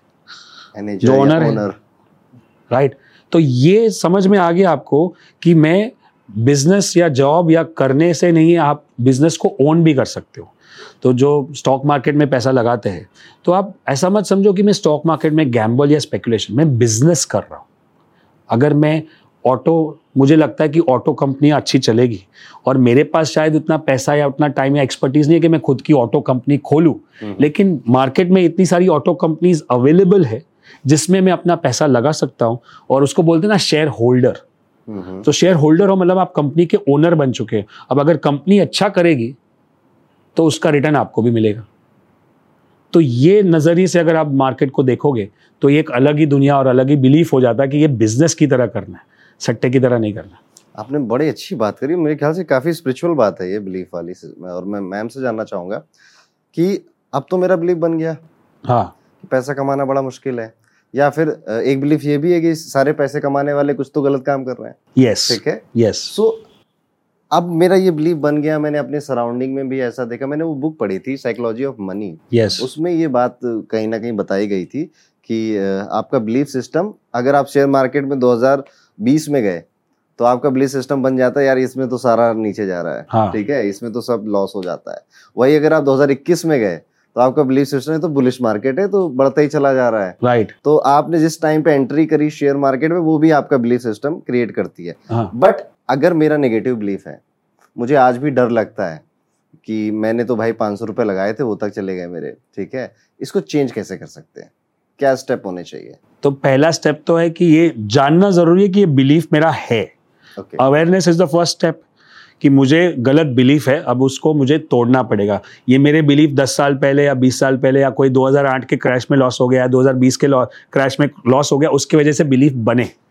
अब इसको पहले तोड़ना पड़ेगा, उसका स्टेप बाय स्टेप प्रोसेस करते हैं और फिर नए बिलीफ को डालते हैं और जब हम सिस्टम सिखाते हैं, जो हमारा मेथड है, उसको ऐसा नहीं कि चलो खरीद लो, आप खुद ट्राई करो ना। आप खुद चार्ट चार्ट्स को स्टडी करो। पिछले दस साल में जाके सारे कप स्ट्रैटेजी को फॉलो करो। पिछ सारे जी स्ट्रैटेजी को फॉलो करो और देखो रिज़ल्ट क्या आया पेपर पे। आपको लगता है कि ये सही चल रहा है। आप खुद ही जान लोगे अरे ये तो पॉजिटिव है। तो आपके बिलीफ बदल बदलने लगेगी। दूसरे जो माहौल होता है हम्म, जो माहौल में आप रहते हो जहाँ पे बिलीफ नेगेटिव है कि पैसा कमाना मुश्किल है मेरे दोस्त भी ऐसे हैं, मेरे फ्रेंड्स भी वैसे, मेरे ऑफ़िस के लोग भी वैसे, मेरे घर में भी लोग ऐसे हैं, जो बोलते हैं, नहीं मेहनत करेगा तो ही पैसा बनेगा सट्टा है सट्टा है। तो वो वर्बल जो प्रोग्रामिंग बोलते हैं ना, बोल बोल के आपके अंदर प्रोग्रामिंग हो बिलीफ हो गया कि भाई सट्टा है। अब वो आपको बदलना पड़ेंगे तो सबसे जैसे बोलते हैं जिम रॉन जैसे बोलते हैं कि you are the average of five people you spend your most time with in terms of health wealth and happiness तो आपके आजू बाजू का वातावरण आपको पहले बदलना पड़ेगा। लोग वैसे मिलने चाहिए, आपके, उनके साथ जुड़ने चाहिए, जो स्टॉक मार्केट में अच्छा कर रहे हैं। जो पैसा बना रहे हैं जो पॉजिटिव बिलीफ के साथ चल रहे हैं जो आगे बढ़ रहे हैं और ग्रोथ की बात कर रहे हैं तो वो बहुत इंपॉर्टेंट रोल प्ले करता है। आप कितना भी चाह लो कि मेरे को पैसा बनाना है लेकिन अगर आजू बाजू ऐसे लोग हैं तो आपको आगे बढ़ने नहीं देंगे। जैसे बोलते हैं environment is stronger than the willpower okay आपका वातावरण आपके विल पावर से बहुत स्ट्रांग है। Right right? आपका आपका विल पावर है कि मैं माइनस पंद्रह डिग्री में जाके शर्ट निकाल के फ़ोटो निकालूँगा। एवरेस्ट पे जाके या किधर भी जाके, जहाँ पे कश्मीर में जाके। बट वो वातावरण इतना ठंडा है, वो आपको वो टी शर्ट निकालने की हिम्मत ही नहीं देगा करने। तो आपका एनवायर आपका विल पावर था, लेकिन एनवायरनमेंट ने करने नहीं दिया। वैसे ही जब हमारा एनवायरनमेंट आजू बाजू ऐसे लोग गिरे होते हैं, जो नेगेटिव बात करते हैं। मैं बोलूँगा, मेरे को सीखना है, मेरे को पढ़ना है। कोई बोलेगा, अरे छोड़ना है, इसमें कोई नहीं है, सट्टा है। उससे अच्छा जॉब कर, उससे अच्छा बिज़नेस कर। तो फिर वो मैं नहीं कर सकता तो अगर इसको हम समराइज uh, करें तो सबसे पहले you have to question your belief yes कि क्या ये सही भी है या गलत है। सबसे पहले अवेयर होगे तब जाके आप कुछ चेंज कर पाओगे। Right right. उसके बाद नेक्स्ट स्टेप होगा आपका कि आप एक्सप्लोर करो अपनी नॉलेज बढ़ाओ।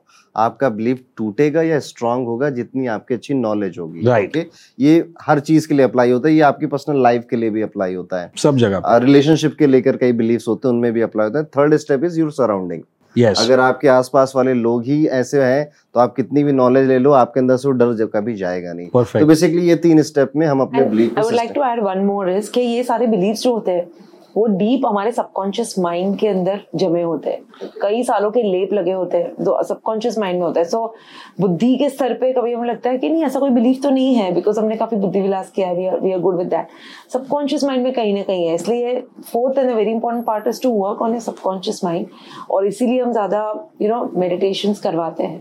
ज़्यादा उनको बोलते हैं कि एफर्मेशन करो, जो पॉजिटिव स्टेटमेंट्स रिपीटेडली बार बार जब हम दोहराते हैं तो कहीं ना कहीं they start impacting your subconscious mind और विजुअलाइजेशन करवाते हैं, जब हम क्रिएटिव विजुअलाइजेशन करते हैं, तभी you must be aware again and again we start feeling those emotions which we ultimately want to feel, right? That's where we put the law of attraction. Like energy like energy को attract करती है। तो belief को अगर change करें तो नई belief की एनर्जी को फील करेंगे तभी उसे अट्रैक्ट कर पाएँगे। So that work that internal work is also very important ma'am आपने मैनिफेस्टेशन की बात करी तो कोई टिप क्या है? मनी मनी को लेके स्पेशली ये मैनिफेस्टेशन yes. ऐसे करना चाहिए या आप जो करते हो कुछ बताना सो so, हम यूजुअली क्या करते हैं कि सपोज़ uh, मनी की बात कर ली। So if you are living in limited believes about money तो यूजुअली क्या होता है? द टिपिकल थिंग इज़ के मैं आपको कोई बड़ा नंबर कोई बड़े नंबर की बात करूँ तो फियर्स आ जाता है। हम्म। आप अपने आप को अपनी करंट फाइनेंशियल स्थिति को बड़े नंबर से रिलेट नहीं कर पाते हो। इसलिए हम वो देखते हैं कि ज़्यादा ज़्यादा आप वो कम नंबर से कंफर्टेबल हो जाओ बड़े नंबर से। So we have those kind of meditations also where we expand your capacity to receive. कि आप में क्या वो कैपेसिटी है इतना बड़ा पैसा रिसीव करने की? कि बहुत सारी बार पीपल इतनी मेहनत करते हैं सिस्टम के पीछे स्ट्रैटेजी के पीछे। लेकिन कहीं ना कहीं कोई पॉइंट पे आके अटक ही जाते हैं क्योंकि वो रिसेप्टिव मोड में ही नहीं है बड़े वेल्थ के। तो वो उनका रिसेप्टिव मोड बढ़ाना पड़ता है। So that is also very important ma'am कोई प्रैक्टिकल मतलब कि जैसे कोई सुन रहा है तो वो कल से वो शुरू कर सके। इस टाइप का कोई मेडिटेशन या कोई टिप एब्सोल्युटली uh, मेरा मेडिटेशन हमारी हम लोग की मलका स्पिरिचुअल चैनल है अलग से हम्म। जहाँ पे बहुत सारे मेडिटेशन है। वहाँ पे मनी और अबंडेंस को लेके मेडिटेशन है। अफर्मेशन है फाइनेंशियल अबंडेंस के अफर्मेशन है जो हम स्लीप स्लीप स्टेट में सेमी स्लीप स्टेट में उनको बताते हैं करने के लिए। तो ये बड़े ही मदद और एक दिन में नहीं होता है उसको कम से कम 21 दिन तक लगातार नॉन स्टॉप सुबह और शाम दो टाइम करोगे तो थोड़ा बहुत असर दिखने लगेगा। और बाकी ये जो बिलीफ तोड़ने का काम है वो तो लाइफ लॉन्ग चलता है क्योंकि जब आप एक अब एक लेवल पे पहुंचोगे ना तो वहाँ पे और एक बिलीफ आएगी कि भाई इससे आगे नहीं जा सकते।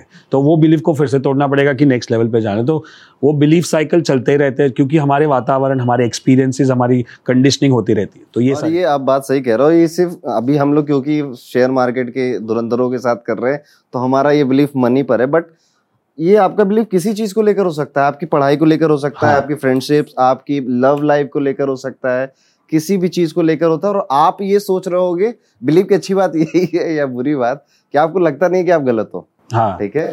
और वो एक टाइम पे आके आपको हिट करता है कि यार शायद मैं गलत था। हाँ. और अगर ये हिट हो रहा है so it is a blessing ठीक है? कभी भी आप चेंज कर सकते हो ना पॉजिटिव सेंस हमने एक बिलीफ की बात करी अब हमारा पॉडकास्ट थोड़ा स्पिरिचुअल वे में चला गया ठीक है? हमने शेयर मार्केट वगैरह समझा टेक्निकल समझे।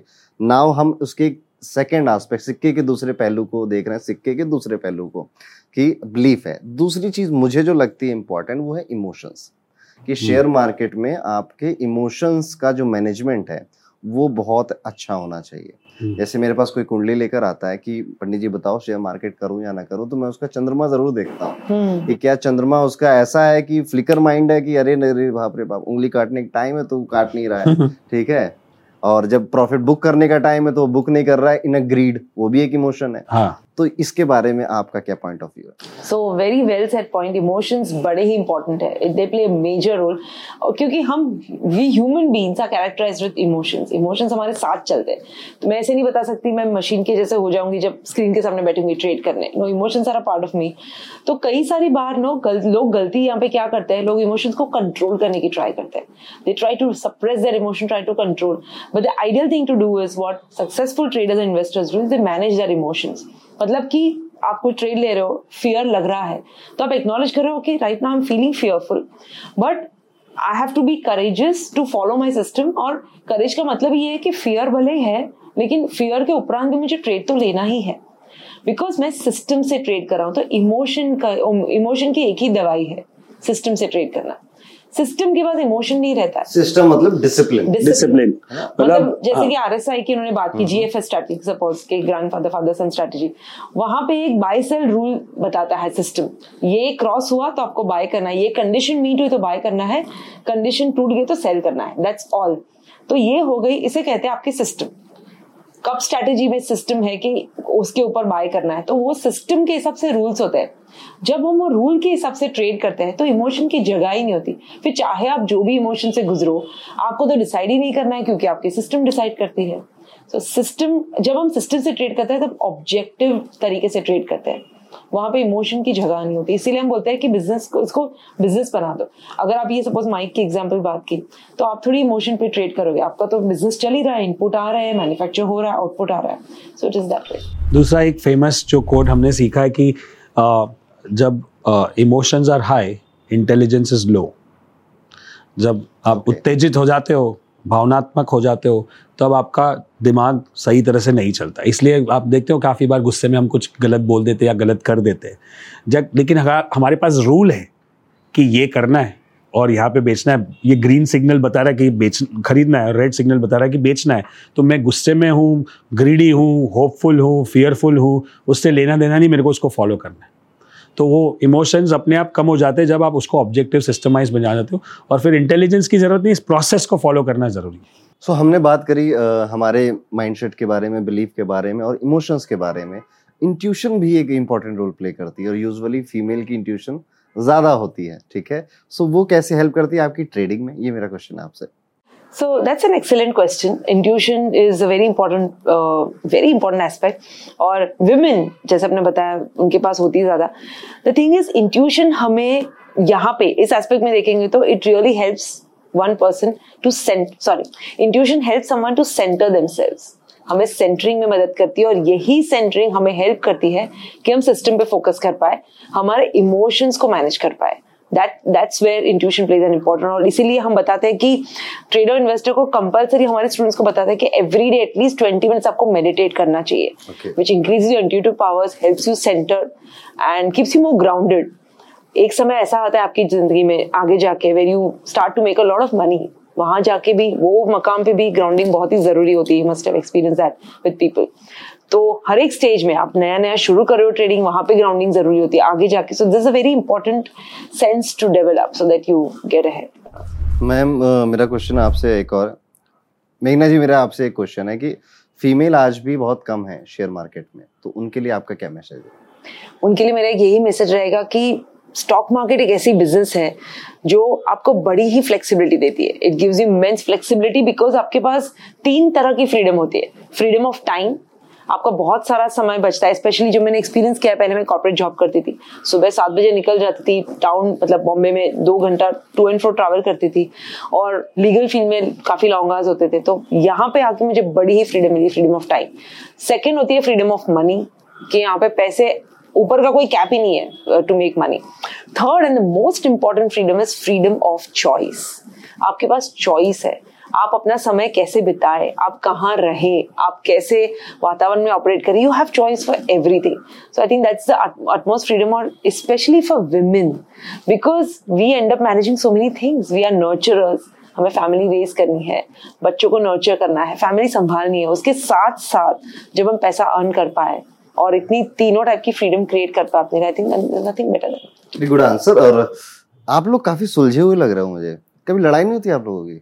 होती है ऑफ़ कोर्स सब सबके साथ होती है। भाई हम लोग ऑलमोस्ट सत्रह अठारह साल हो गए शादी को और uh, साथ में काम भी कर रहे हैं।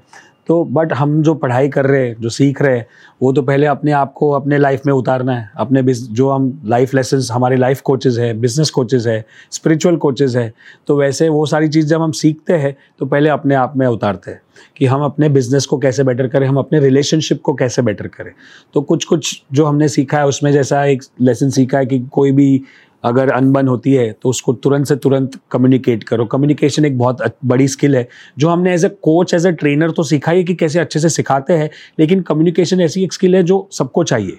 क्योंकि आप फैमिली के साथ भी कम्युनिकेट कर रहे हो लाइफ पार्टनर के साथ भी कम्युनिकेट करते हो, और ज़्यादातर प्रॉब्लम मुझे ऐसा लगता है, इंसान, दो इंसान के बीच में आती है, वो है एक, या तो मिसकम्युनिकेशन या लैक ऑफ़ कम्युनिकेशन या तो बोलना नहीं था, या तो गलत बोल दिया। तो ये अगर हमने पहले से अपना वैसा रखा और हम काफ़ी सारी चीज़ें साथ में सीखते हैं और करते हैं तो एक दूसरे को मतलब इंस्पायर करते रहते हैं कि हम यहाँ पे सही जा रहे हैं, यहाँ पे गलत जा रहे हैं। और मेनली कि एक इंस्पिरेशन बनना है हमारे फैमिली मेंबर्स हमारे बच्चों के लिए और हमारे स्टूडेंट्स के लिए कि हम खाली पैसों पे या बिज़नेस पे काम नहीं करें हम रिलेशनशिप पे भी काम कर रहे हैं। इसलिए बोलते हैं थ्री डिग्री ट्रांसफॉर्मेशन जो हमारे प्रोग्राम में होता है। वेरी वेल सेड अभी तक हमने बहुत बातें करी शेयर मार्केट की टेक्निकल फंडामेंटल इवन हमने बिलीफ सिस्टम इमोशंस स्पिरिचुअलिटी की भी बातें करी है। अब मुझे आपसे वो जानना है जिसको लोग थोड़ा छुपाते हैं कि लाइफ में हमेशा हर चीज़ गुडी गुडी नहीं होती ठीक है?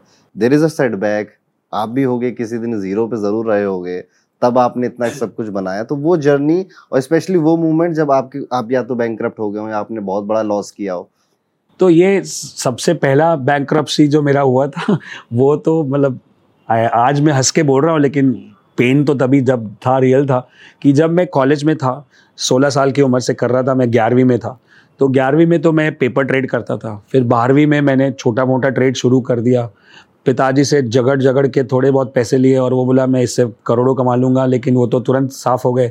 फिर मैंने अंकल, एक कज़िन अंकल थे, उनके साथ सीखता गया और उनके साथ छोटा छोटा ट्रेड करते गया, जो B T S T trade बताता था बाई टुडे सेल टुमारो और मार्केट एकदम तेज़ी पकड़ रहा था। Ninety seven ninety eight ninety nine I T stocks bubble जो ऊपर गया। उसमें मैं जब 20 साल का हुआ 2000 के साल में, और मेरा टी वाई बी कॉम चल रहा था, तब मैंने 20 लाख रुपए बनाए। तो मुझे लगा, अभी तो मेरे को पढ़ाई की ज़रूरत नहीं अभी तो मैं करोड़ों बना लूँगा और अभी तो मेरे को समझ में आ गया क्या है market and all that but वो मेरा वहम था।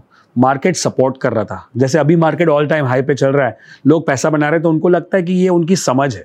ये उनकी समझ नहीं है, ये उनका मार्केट का रुख है जो सिंपल कर रहा है। तो उस टाइम पे मेरी भी समझ, मेरे को लगा कि मैं एक्सपर्ट हूँ, लेकिन वो मार्केट का रुख था। मैंने बना लिया। फिर जब गिरा 2001 में डॉट कॉम बबल जिसको बोलते हैं, केतन पारिक स्कैम जो भी बोलते हैं उसमें मेरे 20 के 20 गए और ऊपर से गए। तब मुझे लगा, तब एक बार तो मैं, मुझे लिटरली याद है, जिस दिन मैं नेगेटिव में था, सारे के सारे गए थे और ऊपर से गए डेट में आ गया था।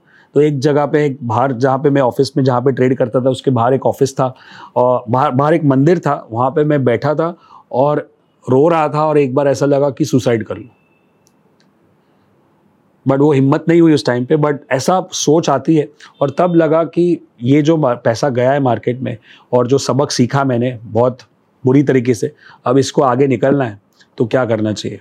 और इसलिए मैंने पढ़ाई शुरू की फंडामेंटल पढ़ाई की टेक्निकल पढ़ाई की। 2001 से लेके 2007 तक साढ़े चार सौ किताबें पढ़ी स्टॉक मार्केट पे टेक्निकल फंडामेंटल साइकोलॉजी जो बोलो। और फिर 2007 में, जब मार्केट एकदम तेज़ी में था तब मैंने रिपोर्ट बनाया कि मार्केट क्रैश होगा। और एक्चुअली जनवरी 2008 में क्रैश हुआ। तब मुझे लगा कि ये सारी मेहनत, ये सारा जो झटका फटका लगा था, उसके बाद जो पढ़ाई की, वो अभी रंग ला रही है। तभी हमने मलकानजू की शुरुआत की 2000 में। बट वो जो वो जो मौका था जब मैं लॉस किया और जब मैं, और लोग, ये तो लॉस तो हुआ, वो तो अलग है। बाकी लोग ताने भी मारते। तेरे को बोला था मत कर। पिताजी भी बोल रहे हैं, मम्मी भी बोल रही है फ्रेंड्स भी बोल रहे हैं सोसाइटी भी बोल रही है, अरे ये तो सट्टा है, सबका लॉस होता है, तुम अभी जॉब करो, पढ़ाई करो, ये करो। तो बहुत पेनफुल होता है। और मुझे पता है कि आज भी बहुत लोग ये ये स्टेज से गुजरते हैं। और हमारा जो मकसद है या मिशन है मलकानजू से कि अगर एक जान भी ऐसे बच जाए और थोड़ा, एक गलती भी बच जाए, जो मैंने बहुत बार की है तो भी बस है। तो भी हमारा जो इतने सारे वीडियोस इतनी मेहनत हम करते हैं वो रंग लाती है। बाकी पैसा तो कमाया बनाया कंपनी को खड़ा किया लेकिन जो इम्पैक्ट और इन्फ्लुएंस है लोगों पे वो लाइफ टाइम रहता है। ये पॉडकास्ट काफ़ी ज़्यादा हर सेक्टर को टच किया हम लोगों ने लगभग। हाँ, हाँ. हमने बिल्कुल बेसिक से शुरू किया था कि म्यूचुअल फंड क्या होता है शेयर मार्केट क्या होता है। फिर हम स्पिरिचुअल बातें भी ढेर सारी कर ली हमने।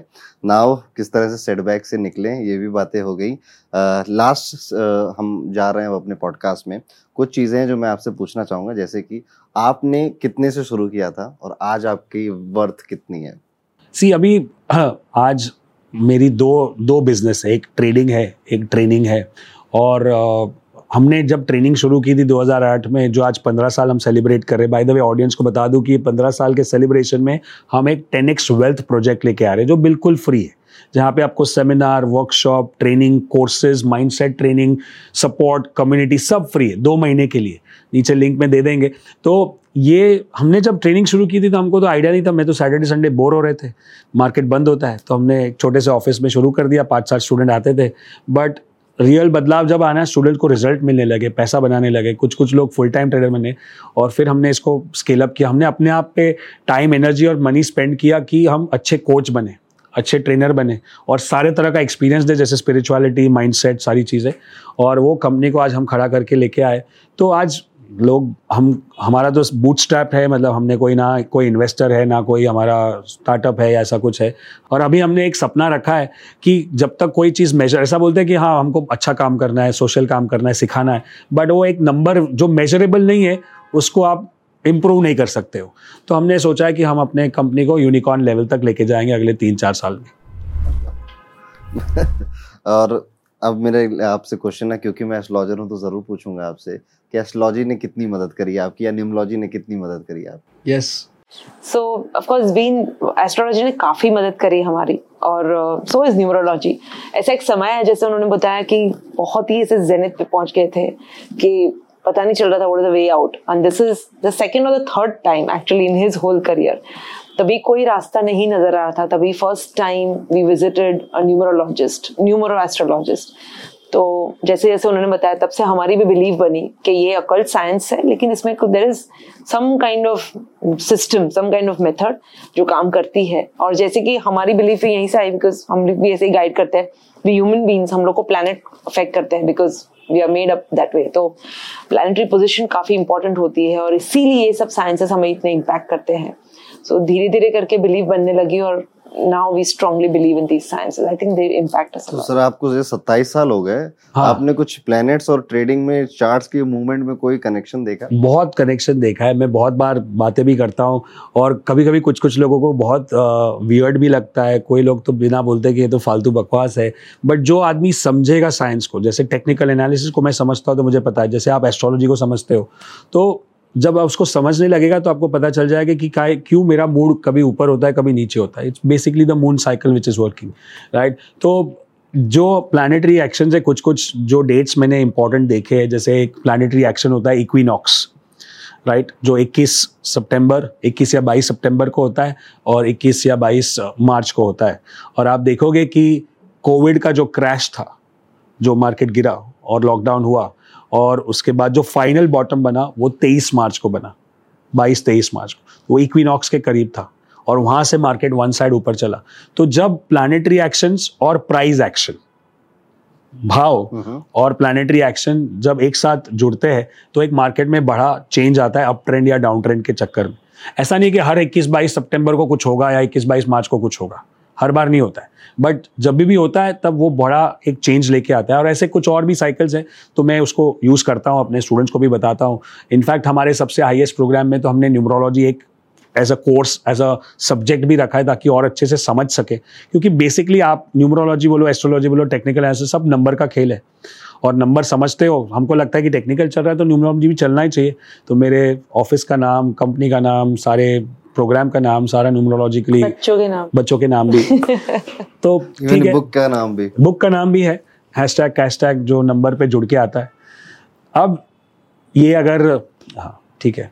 अगर लीप वाला बता दीजिए। हाँ तो अब दूसरा जो नंबर का अलग एक नज़रिया है कि अगर आप देखोगे कि लीप ईयर होता है जो जिसमें 366 डेज़ होते हैं फेब्रुवरी में 29 दिन होते हैं तो अब ये साइकिल है। जो स्टडी करोगे तो आपको भी पता चल जाएगा कि लीप ईयर में बहुत ज़्यादा वॉलिटिलिटी होती है मार्केट में। और हर ऐसे बताया कि हर लीप ईयर में नहीं बट ज़्यादातर होती है। जैसे आप देख लो 1992 scam leap year 2000 scam leap year 2008 scam leap year 2020 covid leap year और अगला आ रहा है 2024 और उसके साथ ऊपर और तड़का लगाने के लिए इलेक्शन भी है। हम्म। तो मेरे हिसाब से ऐसा नहीं बोलो कि मार्केट क्रैश होगा या ऊपर जाएगा बट वहाँ पे वॉलिटिलिटी मिलेगी। वॉलिटिलिटी मतलब क्या? उतार चढ़ाव। और एक एज अ ट्रेडर और एन इन्वेस्टर जब तक मार्केट में उतार चढ़ाव नहीं होंगे, तब तक हम पैसा नहीं बना सकते। अगर मार्केट ऐसा ही जाएगा साइडवेज तो कुछ नहीं होगा। तो ये एक अच्छा इन्फॉर्मेशन है। तो मुझे तो लग रहा है कि ये तेईस और चौबीस बहुत ही अच्छा तेईस तो अभी खत्म होने का है बट चौबीस एक बहुत अच्छा साल हो सकता है ट्रेडिंग और इन्वेस्टिंग के लिए, अगर उसको, अगर अगेन डिस्क्लेमर के सीख के करें। मैं भी अपना थोड़ा सा ज्ञान यहाँ पे देना चाहूँगा ठीक है मैंने जैसे आपने कहा ना कि प्राइस एक्शन है या जो है इसमें एक पैटर्न फॉलो होता है ऐसी नंबर्स में भी एक पैटर्न फॉलो होता yes. है निमोलॉजी में कहावत है कि history repeat it every ninth year okay. आपके साथ नौ साल पहले जो हुआ था नौवे साल में वही चीज़ें आपके साथ दूसरे सर्कमस्टेंसेस में होंगी पर कोर वही रहेगा हाँ. तो जैसे आपने लीप ईयर की बात करी 2020 को अगर देखा जाए तो इसको ऐड करो तो फोर का ईयर आता है राइट सो नंबर फोर यहाँ निमोलॉजी में राहु रूल करता है एंड राहु इज़ अनप्रिडिक्टेबल हाँ. ठीक है वो रेबल है वो कुछ भी करेगा ठीक है हाँ. और यूजुअली वो बुरा करता है ठीक है तो 2020 का साल हमने वो देखा अगर कंपनीज़ या रेवेन्यू या शेयर मार्केट के टर्म्स में देखे तो हमने डाउनग्रेड भी देखा राइट right. फिर आया next year 2021 which is number of five five year number five को हम बोलते हैं बैलेंस का नंबर है ये। ये मरकुरी hmm. का नंबर ये मनी का नंबर है। तो वहाँ पे आपने देखा कि जो डाउन गया था वो बैलेंस होने के लिए धीरे धीरे आया। चीज़ें खुलने लग गई लोग लाइफ बेटर जीने लग गए। दो फिर 2022 आया which is six six is a number of Venus luxury glamour travel holidays तो मनाली में इतनी सारी गाड़ियाँ चली गई कि मनाली ब्लॉक हो गया। हाँ। लोग इतना रिवेंज ट्रैवल करने लग गए और ट्रैवल के जो स्टॉक्स हैं होटल्स के जो स्टॉक्स हैं यही उस टाइम सबसे ज़्यादा बढ़े। और 2020 में जैसे मैं चार की बात कर रहा हूँ Rahu is related with medical तो फार्मा के बढ़े Rahu is related with technique technology तो टेक के भी स्टॉक वहाँ पे बढ़े।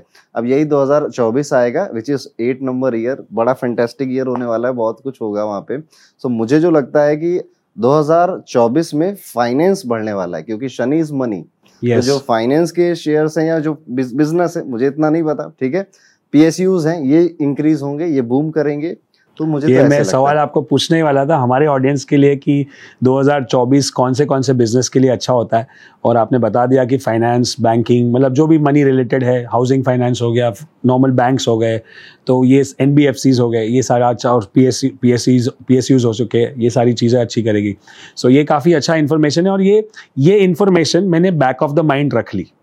अब मैं जब अब ट्रेडिंग कर रहा हूँ और चार्ट्स पे जो मेरी जीएफएस स्ट्रैटेजी है या कप स्ट्रैटेजी है, उसके साथ इसका मिलाप हो गया कि समझो अगले साल 24 में सारे बैंकिंग के स्टॉक्स में कब ब्रेकआउट हो रहा है।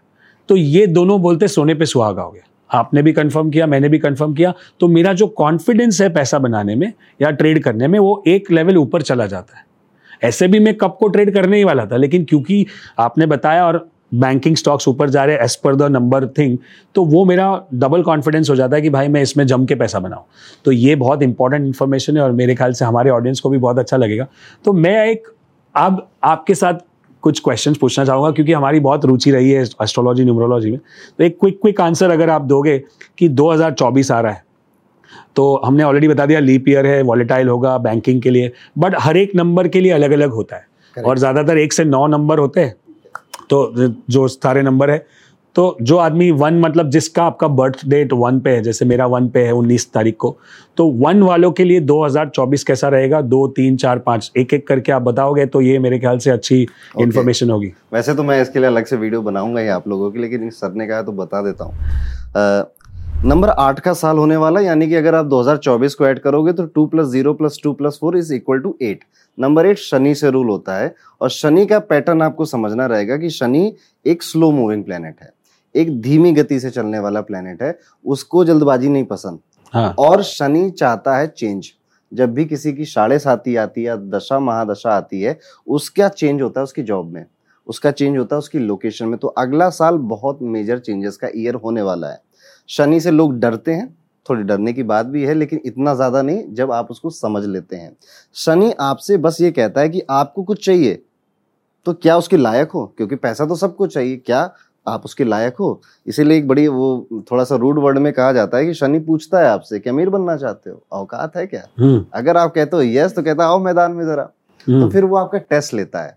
इसीलिए उन्हें कहा जाता है कि कर्म के देवता है वो। हाँ। वो कर्म को चेक करते हैं आपके और उसके बाद आपको रिज़ल्ट देते हैं और वो रिवॉर्ड बहुत बड़ा होता है। मतलब जितना बड़ा रिवॉर्ड शनि दे सकते हो उतना बड़ा रिवॉर्ड कोई और नहीं दे सकता। मूविंग ऑन द पॉइंट कि डेट वाइज लोगों का कैसा जाएगा। बट एक पहले बिफोर यू स्टार्ट जो मतलब मैं ये समझता हूँ कि अगर आप बहुत अच्छा मेहनत करोगे मतलब आप डिजर्व करोगे और आपकी औकात है तो आप बहुत अच्छा रिटर्न पाओगे 2024 में। Is that correct yes of course correct है। अगर आप बहुत मेहनत कर रहे हैं and Shani is also patience हाँ। परसिवरेंस ठीक है?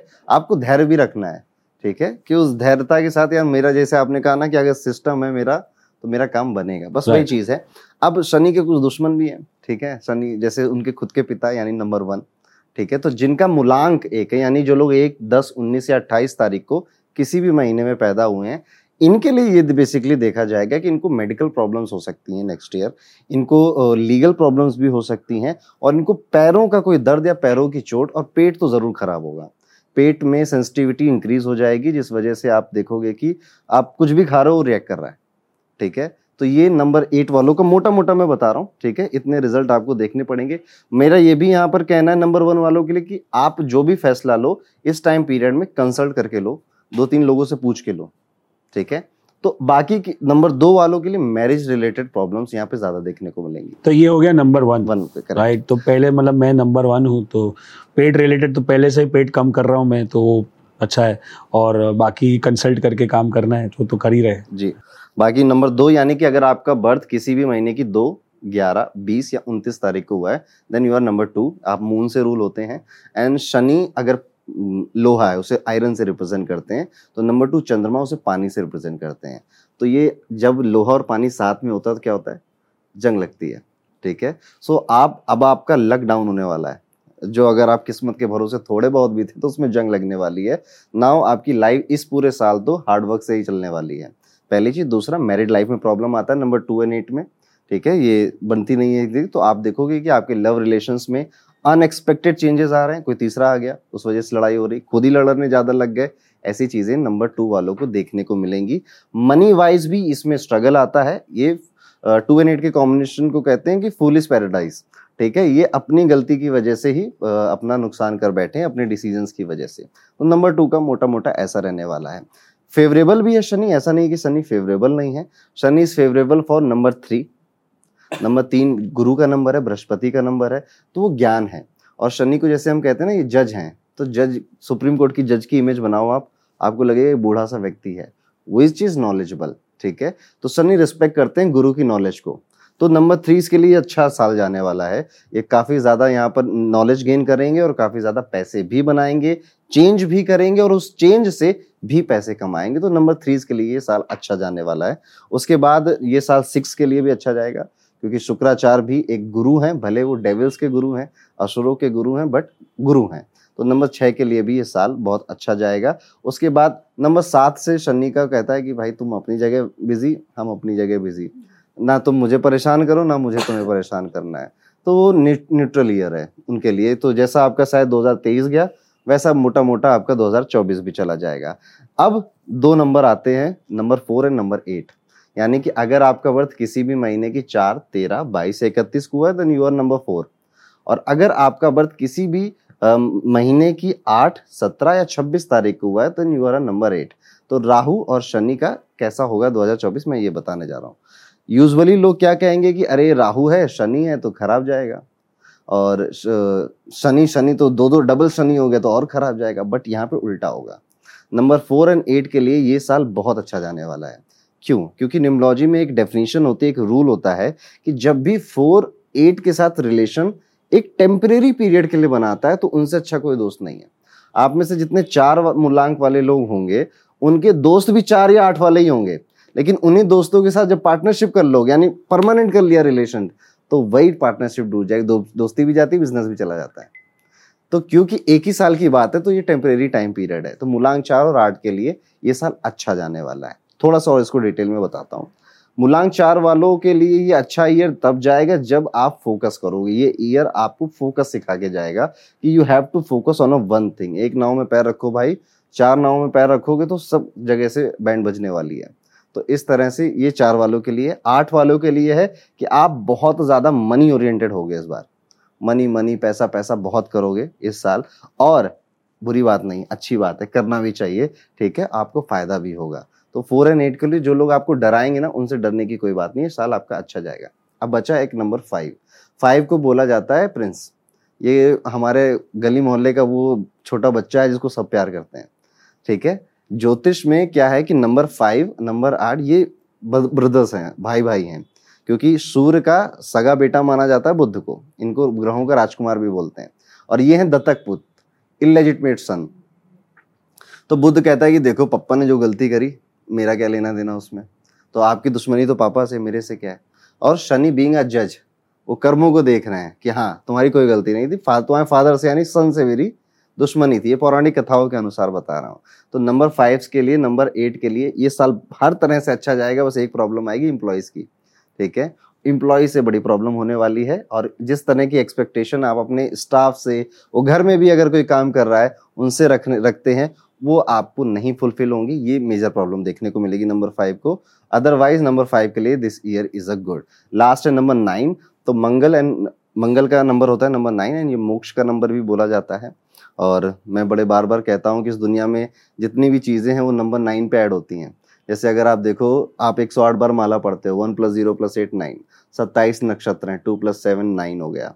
आप नौ दुर्गा की पूजा करते हो, ठीक है? इस तरह से आपके जो कलयुग का साल माना जाता है कि कलयुग इतने साल का है।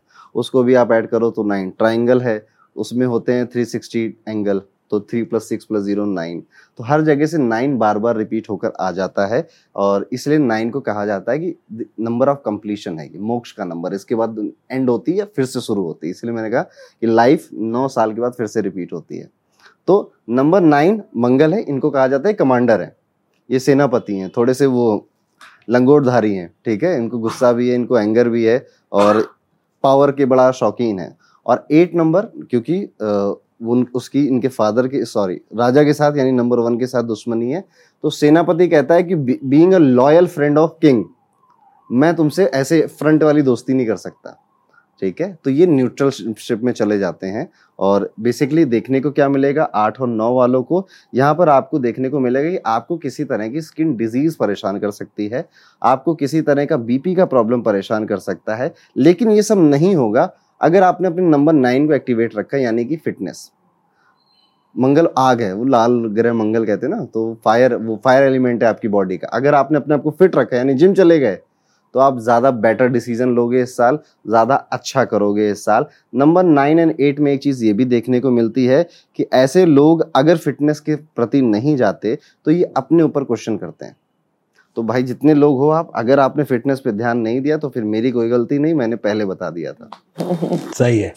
बहुत सही है और सारी चीज़ों को, सारे नंबर्स को इन्होंने बता दिया और सारे प्लस माइनस जो भी है, वो भी समझ और ये आ, इसका मुझे लगता है कि ये जो भी आपने बताया depending on which year of your life you are और कहाँ पे ग्रह बाकी सारी चीज़ ऐसा नहीं कि सब नंबर नाइन को ये प्रॉब्लम होगा या सब नंबर पाँच को होगा किसी का ऊपर नीचे हो सकता है depending on the the kind of whatever plus आप कितना अपने आप पे काम कर रहे हो Correct. कितना अवेयरनेस आपकी बिलीफ सिस्टम क्या है। सो so, इस कोई भी साइंस को जैसे आपका साइंस है हमारे साइंस को कोई ब्लाइंडली फॉलो नहीं करता है उसके पीछे लॉजिक उसके पीछे समझ और उसको फिर एक प्रैक्टिकल वे में यूज़ करना है राइट सो आई थिंक ये काफ़ी अच्छा इन्फॉर्मेशन रहेगा। तो मैंने आपको ऑलरेडी पूछ लिया फिर भी मैं एक बार फिर से दोहराना होगा कि 2024 जो आपने बताया आठ नंबर है और uh, शनि का नंबर है तो वो हिसाब से बिज़नेस में आपने बताया कि कौन से ऐसे बिज़नेस चलेंगे। तो फाइनेंस रिलेटेड के अलावा आपको क्या लगता है कि और क्या फाइनेंस के अलावा number eight is also number of strength और जितने भी स्ट्रेंथ मतलब जितने भी इंफ्रास्ट्रक्चर uh, या रियल इस्टेट रिलेटेड इंडस्ट्री है इसके शेयर्स मुझे लगते हैं या ये इंडस्ट्री बूम करने वाली है रियल एस्टेट। की। और जो इन रियल एस्टेट को बनाने में यूज़ हो रहा है जैसे सीमेंट हम्म।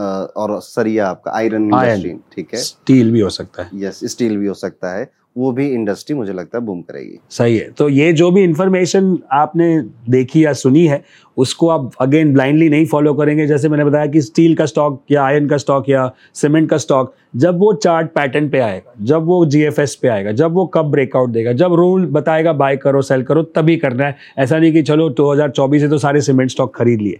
सो so ये डिस्क्लेमर है, ये दोनों साइंस को आप अच्छी तरह से कंबाइन करके प्रैक्टिकल वे में और अपने रिस्क को उंगली काट के मैनेज करके आप इसको अप्लाई करोगे, ना कि ब्लाइंडली करोगे।